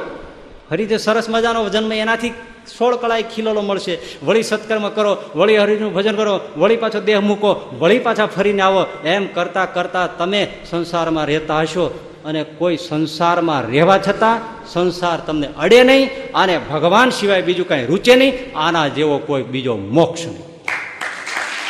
હા, તો ક્યાં, હવે છોડાવી ક્યાં દેવું છે? પરમ મોક્ષ આ પરમ મોક્ષ સંસારમાં ડૂબે નહીં, સંસાર અડે નહીં, સંસારમાં રહેવું, અને ભગવાન વિના બીજું કંઈ ગમે નહીં, આનાથી બીજો મોક્ષ પરમ મોક્ષ, ચાલો, આવું ઈચ્છો. પણ તમે કહો છો બધું તું છે. એ બરાબર નથી. માટે સંસાર દુઃખરૂપ છે, એમાંથી હરી ભજી લ્યો શંકરાચાર્યજી કહે છે, ભજન કરી દો. જો તમને દુઃખ સમજાણું છે, તો હા, તો પુકાર કરો અને વેળમાં કરો. જરાય મોડું ના કરો. હરી ભજવામાં શંકરાચાર્યજી કે એટલે ઉપર લખ્યું. શું લખ્યું? નાલીની દાલ ગાતા જાલમ અતિ તરલમ તદવત જીવમ જીવનમ અતિશય ચપલમ અર્થ થાય છે? નથી થતો. એટલે મજા નથી આવતી તમને. નલિની દાલા ગાતા જાલા અતિ તરલમ, તદવત જીવનમ, અતિશય ચપલમ. નલિની એટલે કમળ. સાંભળો, શું વાત કરી છે શંકરાચાર્ય ભાઈ કહેતા કહેતા મને આમ કાંઈક થઈ જાય છે. ભલા માણસ તમને સાંભળતા કાંઈ નથી થતું? હે? કમળ નલિની એટલે કમળ, કમળના પાંદડા ઉપર શંકરાચાર્યજી કહે, જળનું ટીપું પીડ્યું હોય ઓશ બિંદુ life is a dew drop એ આમ જળનું બિંદુ મોતીના દાણાની જેમ ચમકતું હોય ને, સૂર્યની સામે ચાંદુડિયા પાડતું હોય, એવું ખિલખિલ ખિલખિલ ખિલખિલ હસતું હોય, એવું શંકરાચાર્યજી કે જીવન છે એ અતિશય ચપલ છે. કેમ? સેજ પવનનો જોકો આવ્યો પાંદડા ઉપરથી પેલું ઔષ બિંદુ, જળ બિંદુ નીચે ગયું, અસ્તિત્વ ખલાસ. ક્યાં ગયું? સેજ જોકો અસ્તિત્વ ખલાસ. એટલું જ ચપળ હાથમાંથી જતા વાર નહીં લાગે. એવું આ જીવન છે. માટે શંકરાચાર્ય કે ભજ ગોવિંદમ ભજ ગોવિંદમ ભજ ગોવિંદ નલિની દલ દલ એટલે પાંખડી, દલ ગત એટલે ઉપર બેઠેલું જલમ એટલે પાણી. અતિ તરલમ. તરલ છે. આમ આમ વયું જશે. તદવત એ પ્રમાણે જીવનમ, જીવન. અતિશય ચપલ. એનાથી ને હજાર ગણું, હજારો ગણું. જીવન તો અતિશય ચપલ છે. નીકળી જશે. પાણી કેરા બુધ બુદા પરપોટા થાય છે ને બબલ્સ પાણીમાં પાણી કેરા બુધ બુદા અસમાનું શકી જાત દેખત હી छिप जाएगा જ્યું તારા પ્રભા જેવો સૂરજ નીકળશે ત્યારે કરોડો તારલાઓ ચમકતા હોય પણ બધા તારલાઓ વિલીન થઈ જશે એવી રીતે આ પાણીના બુદબુદા જેવો થયો, જોતા જોતા ફટ દઈને ફૂટી જતા વાર લાગે નહીં. એ વાર લાગે? પાણીનો બુદબુદો. એમ આ પાણીના બુદબુદામાંથી જ આ આ કાંજીન પ્રેમજીન ભીનજીન મનીન, કનુન, મનુન, હકુન, બકુન, આ બધા એમાંથી જ થયા છે. પાણી કેરા બુદબુદા અસ માનુસ કી જાત. આ પાણીના પરપોટામાંથી શરીર થયું છે? એ આ પરપોટો ફૂટતા જરાય વાર નહીં લાગે. જેમ પેલું પાણીનો પરપોટો થયો જળમાં, નીકમાં, ધોરિયામાં, નહેરમાં પાણી વહેતું હોય અને હફળાય પરપોટો થાય, પણ જતા જતા તો ફટ દઈને ફૂટી જાય. એમ આમાં કાંઈ વાર લાગે નહીં. ખુદા હે ખરાદી અકલૌસ જ્યાદી આદિ અનાદિડું કરતા કહાયા પવના પાનીરું, માટી, મિલાની, રુદંકી, નિશાની છે, આદમ બનાયા, દિયાકા, નાસા, ચશ્મકા તબાસા જબાકા ખુલાસા તો કલમા પઢાયા. મુરાદમ કહે, સહી કરકે દેખો ખુદાને કિયા છો અક્કલ મેં આવ્યો પાણી કેરા બુદબુદા અસમાનુસ કી ફૂટતા વાર નહીં લાગે. કાચો મણકો ભાઈયા કાયા તારે સુન પ્યારે. કાચો મણકો. પાકો નહીં. સાવ માટીનો ઘડો. કાચો. પાણીમાં બોળો તો ડફદીન નીકળી જાય. હે ભાઈ? આ મકાનને આર્કિટેક્ચર તમે જો બધા, તો તમે વિચાર કરીને તો કહી દો કે અઠા એસી વર્ષ સુધી આને કંઈ થવાનું નથી. તમારા કે મારા શરીરનું કોણ લેખિત કરી આપે? ભાઈ કરી આપે? હમણાં તમે ભાઈ મને વાત કરતા હતા ને, એના ગામનો જે ભાઈ માણ એ આમ આમ આમ આમ ખેતરથી આવ્યો અને ગામને બાર ઓટલા હશે, એને બે પાંચ જણા બધા ફાળિયા બનીને આમ બેઠા હતા. ઓહો એ નાનજીભાઈ, આવો આવો જરા, બીડી તો પીતા જાઓ. બનેલો પ્રસંગ હજી મહિના પહેલાની વાતો આ કેનારા ભાઈ સામે બેઠા. તે આવો નાનજીભાઈ, બેસો બેસો. બીડી પીને તો એ નાનજીભાઈ બેઠા, બીડી કાઢી, જગાવી, ઘૂંટ લીધી, બીડી હળગતી રહી એ વયો ગયો. બીડી હળગતી રહી ગઈ એ ઠરી ગયું. લો, આવા મેં બે ત્રણ સડન ડેથ જોયા છે. અને મેડિકલ વાળાને તમે પૂછજો, આ તમાકુથી થાય છે. આ ગુટકા, આ સિગરેટ બીડીઓ ચૂસે ને, એમાં સડન ડેથ તાત્કાલિક મોત. એનાથી જ થાય છે પછી ઓલા કે ભાઈ બીડી પીતા હતા ત્યાં વૈયા ગયા ત્યાંની બીડીથી જ ગયા એનો નિકોટિન છે ને એકદમ ધક મારે છે હાર્ટ ઉપર એટલે એમાં કેટલાય આવી રહ્યા ડબ્બન મળી જાય મરી જાય છે હવે બીડી હળગતી રહી ગઈ ઓલો ઠરી ગયો હાવ લ્યો રાજકોટમાં પચાસ વર્ષ પહેલા એવું બન્યું, એક પેશન્ટને કાંઈક એવો બહુ સિવિયર થઈ ગયા. તો ડૉક્ટરને તાત્કાલિક મોટે હોસ્પિટલથી બોલાવી આવ્યા. ગાડી લઈને ડૉક્ટર મારતા ઘોડે આવ્યા. આવીને એના દર્દીનો હાથ પકડીને ગયા. ઓહો બહુ સિરિયસ કેસ છે. સારું કર્યું. તમે મને તાત્કાલિક બોલાવી લીધો. પાંચ મિનિટ આપણા હાથમાં છે. એટલે લાવો. લાવો જલ્દી લાવો. જરા ઇન્જેક્શન એકદમ તૈયાર કરી આ નસને વેન આમ લઈને, ઘસ થઈને વેન ઇન્જેક્શન આમ માર્યું. દવાનો ઠેકો માર્યો. દર્દીને રાહત ડૉક્ટર વયો ગયો. હા હા હા હા હા હા સાચી વાત છે. હા, મારી આમ શું છે મેં મારી નાખ્યો એમ તમે જોવો. ના એને મોતે ગયો. પણ એક્ઝેક્ટ આમ ગયો. ઇન્જેક્શન બીજાએ કાઢવું પડ્યું. દર્દીને રાહત થઈ ગઈ. ઓલો ભયો ગયો. પાણી કેરા બુધ બુધા અઝ માનુસ કી જા નલિની ગત જલ અતિ તરલમ તદવત જીવિતમ અતિશય ચપલમ. જાતા વાર લાગે નહીં ભાઈ. લાખો કહે. લાખો કહે ન માણ્યું. કચ્છનો લાખો ફૂલાણી થયો. થોડી વાત કરી દઉં ને? હા, હમ. કચ્છના લાખા ફૂલાણી થયા. બેઠા હતા. સમૃદ્ધિનો તો કોઈ પાર નહોતો. લાખા ફૂલાણી તોરમાં મૂછે તા દઈને બોલ્યા. લાખો કહે ન માણ્યું. છતે હુતે જે દાડા દશ આઠમાં એકો જાણે કે કે. તમે તો બહુ ગુજરાતીના વિદ્વાનો, એટલે તરત તમને સમજાઈ જાય. લાખો કહે ન માણ્યું, છતે હુતે જે ઓહો આ બધી સમૃદ્ધિ હોય, જીવન હોય, આ મનુષ્ય દેહ મળ્યો, આ બધું મળ્યું, મંદિરો મળ્યા, શાસ્ત્રો મળ્યા, આ સત્સંગ મળ્યો, આ બધું મળ્યું. અને જો મળ્યું છે છતાંય જે એનો લાભ નથી લેતો, માણતો નથી. લાખો કહે ન માણ્યું, છતે હુતે જે જે મળ્યું છે, એને જે માણતો નથી. તકલીફ પડશે. કેમ? દાડા દસ આઠમાં કો જાણે કે કે. આઠ દસ દાડામાં શુંનું શું થઈ જશે ભાઈ? રજવાડા પલટી જાય, સમૃદ્ધિ વયા જાય, લડાઈમાં કપાઈને મરી જવું પડે. માટે મનુષ્યનો દેહ મળ્યો છે તો ભજન કરી લેવાનું કામનું છે. આઠ દસ દાડામાં શું થઈ જાય કઈ ખબર પડશે?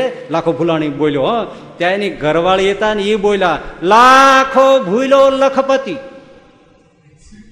અને ફૂલાણી જાજો ફેર. તમે આઠ દસ દિવસની વાત કરો છો, પતિદેવ? લાખો લખ, કહે લખપતિ. અને ફૂલાણી જાજો ફેર દન ઉગે દન આથ મેં કો જાણે કે કે. તમે આઠ દસ દિવસની વાત કરો છો, પતિદેવ, પણ આ તો સૂરજ ઉગે ને સૂરજ હાથમે ત્યાં કાંઈનું કાંઈ થઈ જાય, રાજ પલટાઈ જાય, અને ઊંધું ચતું થતા વાર ન લાગે. માટે જે મળ્યું છે એને કરી લેવું, માણી લેવું, ભજન કરી લેવું, સત્સંગ કરી લેવો, આ બધું કરી લ્યો, બાકી હું પછી કરીશ, હું પછી કરીશ. કાંઈ ન થાય. ધન ઉગે, ધન આથમે કો જાણે કે. સૂરજ ઉગ્યો સૂરજ હાથમાં બીજો રાતે સુઈ ગયા ઘણા નથી દાખલા. આપણે પેલા ભાઈ અહીં નથી બેઠા. એ સુતા તેને ઘરવાળા. સવારે ઉઠ્યા જ નહીં. એને એ છે ને હું સવારે જઈને ફલાણું ખરીદી આવીશ ને બાબલાને આ મોકલી ને બાબલાને તે મોકલી. કોણ મોકલે? વયા ગયા લ્યો હે ભાઈ ઉગ્યો પાછો સૂરજ ધન ઉગે ધન આથ મે કો જાણે કે કે એમ જ્યાં વાત કરી ધ્યાન દો ત્યાં એની દીકરી બોલી લાખો ભૂલો લખપતિ ઉમા ભૂલી તે માં, તમે ભૂલ ખાઈ ગયા. બાપુજી, માફ કરજો, તમે ભૂલ ખાઈ ગયા છો.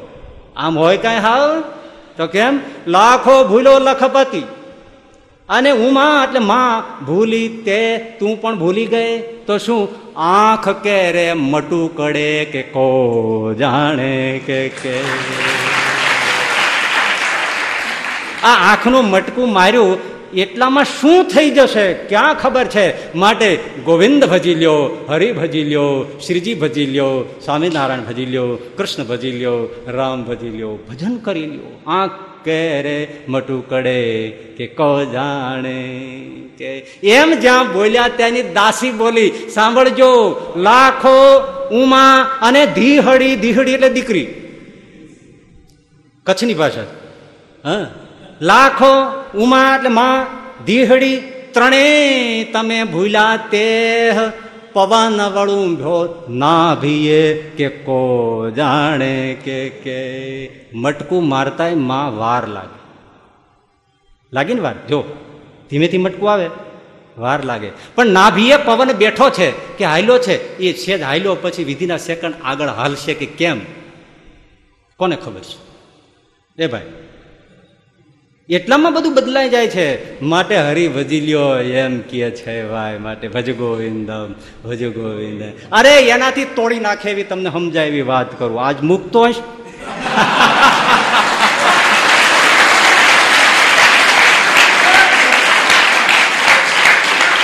સાંભળો સાંભળો. જો એક વર્ષનું શું મૂલ્ય છે એ તમારે સમજવું હોય, તો હોશિયારમાં હોશિયાર વિદ્યાર્થી એક મામૂલી કારણને લીધે આખી પરીક્ષામાં ફેલ થઈ જાય, નાપાસ થઈ જાય કે ડ્રોપ લઈ લેવો પડે અને એમાં શું દુઃખ થાય ને શું તકલીફ સર્જાય, એ હોશિયાર વિદ્યાર્થીને પૂછો એ એક વર્ષનું શું મૂલ્ય કહેવાય એ સમજાવશે. બરાબર છે કે નહીં? હા. એક મહિનાનું મૂલ્ય શું છે? સાંભળજો, એ સમજવું હોય તો એક મહિના વહેલા બાળકને જન્મ આપી દીધો છે એ માને પૂછજો, એક મહિનાનો શું મૂલ્ય છે? દીકરો મૃત અવતરે છે. એક મહિનો જો પેટમાં રહી ગયો હોત, તો ગુલાબના ફૂલ જેવો દીકરો અમારા વંશમાં આવી જાત. હવે ભગવાન કરે દીકરો આવે કે ના પણ આવે? એ માને હૈયે કેવો વજ્રગા થાય. આખું કુળ નિર્વંશ રહી જાય ભાઈ. એક મહિનામાં. રાજ ઉજળી જાય. શું જોઈ રહ્યા? એ જનેતાને પૂછો કે એક મહિનાનું શું મૂલ્ય છે? અને એક દિવસનું મૂલ્ય સમજવું હોય તો ન્યૂઝપેપરના એડિટરને, સંપાદકને પૂછો કે એક દિવસનું શું મૂલ્ય છે? એ તાજા સમાચાર છપાય તો કામના બીજે દિવસે છાપે, એનું કોઈ મૂલ્ય નહીં. હે? એ આજે થયું. કાલ સવારે આમ હેડલાઇનમાં આવી જાય. એ અખબાર છે, એને માન થાય, એનું મૂલ્ય થાય, એની કિંમત થાય, એનો ફેલાવો થાય, એના સર્ક્યુલેશન વધે. એની એની પ્રતિષ્ઠા વધે. બે દી પછી વાસી સમાચાર લખે, તેને કોણ વાંચે?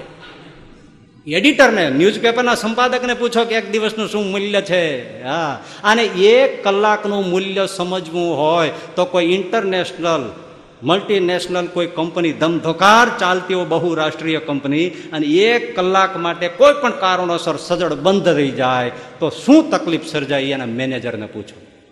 એક કલાકનું મૂલ્ય. એ સમજાવશે કે કેટલું ઊંધું ચતું થાય છે. એક કલાકનું મૂલ્ય એ બંધ પડેલી ફેક્ટરીનો મેલી માલિક કે મેનેજર સમજાવ છે અને એક મિનિટનું મૂલ્ય સમજવું હોય તો એક મિનિટ માટે પ્લેન કે ટ્રેન ચૂકી ગયો હોય એ યાત્રિકને પૂછો કે વેદના શું થાય છે. એક મિનિટ માટે પ્લેન ચૂકી ગયો. એક મિનિટ માટે ટ્રેન ચૂકી ગયો. અને જે એને તકલીફ ઊભી થાય, હમ એ કોઈ યાત્રિક બસ, ટ્રેન, પ્લેન ચૂકી જાય. એને પૂછો મિનિટનું શું મૂલ્ય છે? અને એક સેકન્ડનું મૂલ્ય સમજવું હોય તો વાહન લઈને નીકળ્યો હોય અકસ્માત થતા થતા એક સેકન્ડમાં બચી ગયો. એને પૂછો. કે એક સેકન્ડનું કેટલું મહત્વ છે એ મરતા મરતા વાહનના અકસ્માતમાં બચ્યો હોય, એને પૂછો. અને મિલી સેકન્ડનું મહત્વ સમજવું હોય, તો ઓલિમ્પિક્સ રમતગમત, વિશ્વ રમતોત્સવમાં બીજે નંબરે આવેલા રમતવીરને પૂછો કે મિલી સેકન્ડનું શું મહત્વ છે? આટલું છે. આવો સમય છે ભાઈ. માટે કહ્યું કે વીજળીને ચમકારે, મોતીડા પરોવો પાનભાઈ એ નહીતર એ નહીતર અચાનક અંધારા જોને થાય. જોતરે જોતામાં ભાઈ દિવસો વહી જશે ને એકવીસ હજાર છસો ને કાળ ખાય.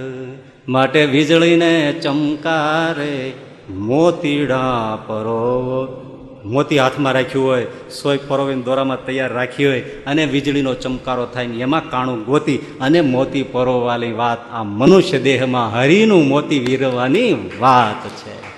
હરી વચે આટલો જ સાબુત રે ત્યારે વેજાય, ત્યારે બજાય. આળસ કરે પાર નો આવે, મોન મનાવે. આ ખાવું છે સાવરિયાના ગોલા ખાવા છે, પેલાના ગોલા ખાવા છે. હજી તો આ રહી ગયું છે. હજી સ્વિટરલેન્ડ તો ફરવા ગયા નહીં. હજી કાશ્મીર તો ગયા જ નહીં. અરે, એ રેવા દો ના, જવાય તો ભાગ્યમાં જઈ આવો, પણ એ એ મોતીડા પરોવાનું તો આ છે. હરી મળી જાય, હરિની કૃપા મળી જાય. કોઈ રમતા સાધુની એક કૃપા દ્રષ્ટિ મળી જાય, મોતી વિંધાઈ જાય. પણ વીજળીને ચમકારે મોતીડા ફરોવો પાનબાઈ આળસ કરે, મેળ નહીં આવે. કથામાં બેઠા હો આળસ કરે, મેળ નહીં આવે. ઊંઘને તો ઝાપટ મારીને સાંભળવું પડશે કે વીજળીને ચમકારે. મોતીડા, ફરોવો પાનબાઈ એ નહીં તારે અચાનક અંધારા જોને એ થાય. હા ભાઈ, સાંભળો. આપણે કહ્યું છે કે ઈસાઈ ધર્મ ઇસ્લામ ધર્મ પુનર્જન્મમાં નથી માનતા. એની પાછળનું જે રહસ્ય છે ને એ એમના જે આગળ પડતા જે જે ચિંતકો કે સ્થાપકો, એની પાછળનો હાર. આ તમને કંઈ ચોપડીમાં જટ જ નહીં મળે. આ વિવેચકો કોઈ કોઈના દિમાગમાંથી આવી ગયું હોય. એની પાછળનું કારણ. એ લોકો એવું વિચાર્યું હશે કે આ હિન્દુ ધર્મમાં, ભાઈ પુનર્જન્મ છે. આ વખતે ના થયું. તો અનેક જન્મ સંસી જસ્તો યાતિ પરામ. બીજે જન્મે કરશું. બીજે જન્મે જેટલું થશે નહીં થાય, પૂરું નહીં થાય, તો ત્રીજે જન્મે કરશું. એટલે કોઈને ઉત્સાહ આવતો નથી. આ જમ્પર છે વચમાં. એ એને એને, એની સ્પીડને ખાઈ જાય છે. એટલે હવાલો નાખી દે છે. થયું તો થયું, નહીં તો અત્યારે જે મળ્યું છે ને માણો જલસા કરી લો ને યાર યાર હા, આવતે જન્મે કરશું. આપણે કોઈનું બુરું કર્યું છે. એમ કરીને ઠેકાડી દે છે. એટલે પેલા ઇસ્લામને ખ્રિસ્તી ધર્મના જે સ્થાપકો કે ચિંતકો એને થયું કે આ ચાન્સ જ કાપી નાખો. આ છેલ્લું છે. જયપા તો જયપા, નહીતર અનંત કાળ સુધી મર્યા. નરકમાં નિવાસ થઈ જશે. માટે આળસ છોડી દો અને એક જ ચાન્સ છે. પછી છે જ નહીં. હવે ક્યાં જાય? એ નાખે હવાલો. બીજું છે જ નહીં. જો તમે અહીંયા કર્યું આ મનુષ્ય દેહે, તો કર્યું તો અનંત સુખમાં અને જો ના કર્યું, તો અનંત નર્કમાં. માટે ચાન્સ વયો જાય છે. માટે પુનર્જન્મની સાયકલની થિયરી જ કાપી નાખી. જેથી કરીને માણસ આળસ પ્રમાદ કરી અને હવાલા ન નાખે. એ એની પાછળની ફિલોસોફી. પણ આખરે, ભાઈ, અહીં ઈશારા અહીં કોણ સમજે છે સંત ફકીરોના? સાંભળજો. ઈશારા, અહીં કોણ સમજે છે? સંત ફકીરોના માણસ તો બસ માણસ, કેવળ લકીરોના. બસ, એ પાછું એને એ ભલે મરી જવાનો નહીં આવે તો નહીં, તોય માણસ એવો ને એવો જ રહ્યો. જોયું તમે? વધારેમાં વધારે કદાચ ઇસ્લામમાં હિંસા કરનારા થયા. એમણે એ વિચાર ન કર્યો કે અનંત નરકમાં જઈશું. ભલે નહીં, મગજ ઉપર આવ્યું. એ થિયરી પણ ફેલ ગઈ. નિષ્ફળ ગઈ, ફ્લોપ ગઈ. કેમ? માણસ આખરે આવો છે. માણસનું મન આવું છે. માટે એ તો એને કોઈ જગાડનારો જો મળી જાય, તો ગુણાતીતાનંદ સ્વામી કીધું કે જીવ તો કેવળ નગડદાય કરે એવો છે, એ એવો છે, એને કાંઈ ભગવાન ભજવા નથી. આ તો લોઠાએ ભગવાન ભજાવીએ, ત્યારે ભગવાન ભજે એવો છે. એટલે માણસનો સ્વભાવ આવો છે. આ જીવનો સ્વભાવ આવો છે. માટે ચાન્સ છેલ્લો છે હરી ભજી લ્યો ખરેખર પછી તો બીજા ચાન્સમાં આવું મળ્યું કે ના મળ્યું, આપણે એમ કંઈક બીજે જન્મે કરશું, પણ બીજે જન્મે આપણને આવો ખાધે પીધે સુખી છો, આજુબાજુ સત્સંગ મળે છે, આ બધો સારામાં સારો યોગ મળ્યો છે, આવો સત્સંગ મળ્યો છે, અને કોઈ બીજી અવરોધ નથી, ભજન કરી તો કરી લેવાય એવા છે, હે? એવો યોગ મળ્યો છે, પછી પચાસ સાઠ વર્ષ પછી મરો, અને ત્યાર પછી કેટલો સમય જાય, પછી જન્મદેહ આવે, ત્યારે કેટલું સત્સંગમાં આડાવડું થઈ ગયું છે. આજે આમ આમ પ્રગટ બેઠી હોય એવી આમ પોરાત પર પુરુષોત્તમ નારાયણને અડીને હાથ અડાડીને બેઠી હોય એવી સંત પરંપરા આપણી પાસે જે જીવતી છે, ત્યાં ભજન કરી લેવાની છે, મોતીડા પરોવી લેવાની છે. અણમોલાયા સર હાથથી હવે તારો જોને જૂટવાઈ જાય છે. અણમોલાયા સર હાથથી હવે જો ને તારો જૂટવાઈ જાય છે, પતંગા તું દોડજે જલ્દી. હવે શમ્મા બુજાઈ જાય છે અણમોલય અવસર એ મનુષ્ય દેહ છે, એ આપણને શ્રીજીનું મળવું એ છે, આવો આવો સત્સંગ દિવ્ય મળવો એ છે, આપણને આવું અવસર મળી જવો એ છે, માટે આ ચાન્સ મળ્યો છે, માટે હરિભજી લેવાના છે. શું કરવાનું છે હવે? એ પછીના શ્લોકમાં શંકરાચાર્યજી કહે છે, એ પણ આજે નહીં, આવતા શુક્રવારે. આજે આટલું બસ. સહજાનંદ સ્વામી મહારાજ.